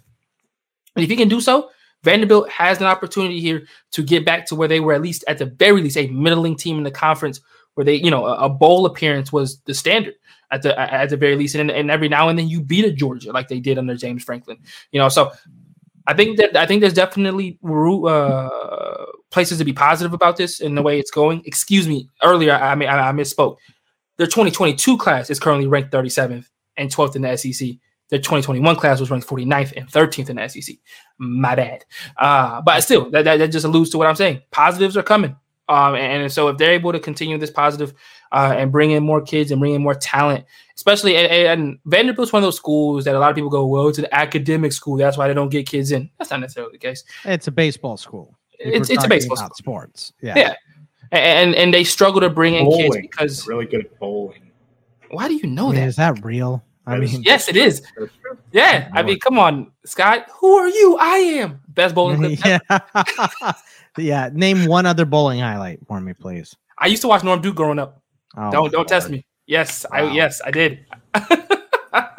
yeah, I wanted to be a I wanted to be a professional bowler if football didn't go anywhere. So okay, I mean, yeah. less uh, Mookie Betts was like a 300, like bowled Bettis. several uh 300 games, right? Yeah, and uh, it's from Tennessee. So wow, wow. Uh, is is bowling a big thing in Tennessee or something? I have no idea. I have no. Huh. Maybe. Must I mean, be. when you're not watching Tennessee football, you've got to be doing something, right? I assume you're working. All right, we're off the rails. Yeah, let's, we are. Let's wrap it up after 130 teams, huh? Is that it, Xavier? You got anything yeah. else for Vanderbilt? No, I, I, I think I, I, think we took a turn to the right, and, and you're gonna have to bring us back left. So I cannot believe that to end this up, Nick had to cattle prod us to, to wrap it up here. but that is how it is going to end. We have previewed all 130 teams, all the conferences. They are all done and wrapped in a bow. So uh, coming out uh, tomorrow, after you're listening to this, we will have our first week zero preview as well. So be sure to check that out. Uh, follow us all on Twitter if you would at Bogman Sports for me, at CFB Winning Edge for Nick, at Xavier underscore Triche T R I C H E for Xavier. And we will see you guys tomorrow for a week zero preview. So we will see you then. Take it easy, everybody. Thank you to our Patreon supporters for keeping our show ad free and for funding our wide range of college football analytics projects. Thanks also to Blake Austin for our theme music. To learn more about CFB Winning Edge, visit patreon.com slash CFB Winning Edge or follow us on Twitter at CFB Winning Edge.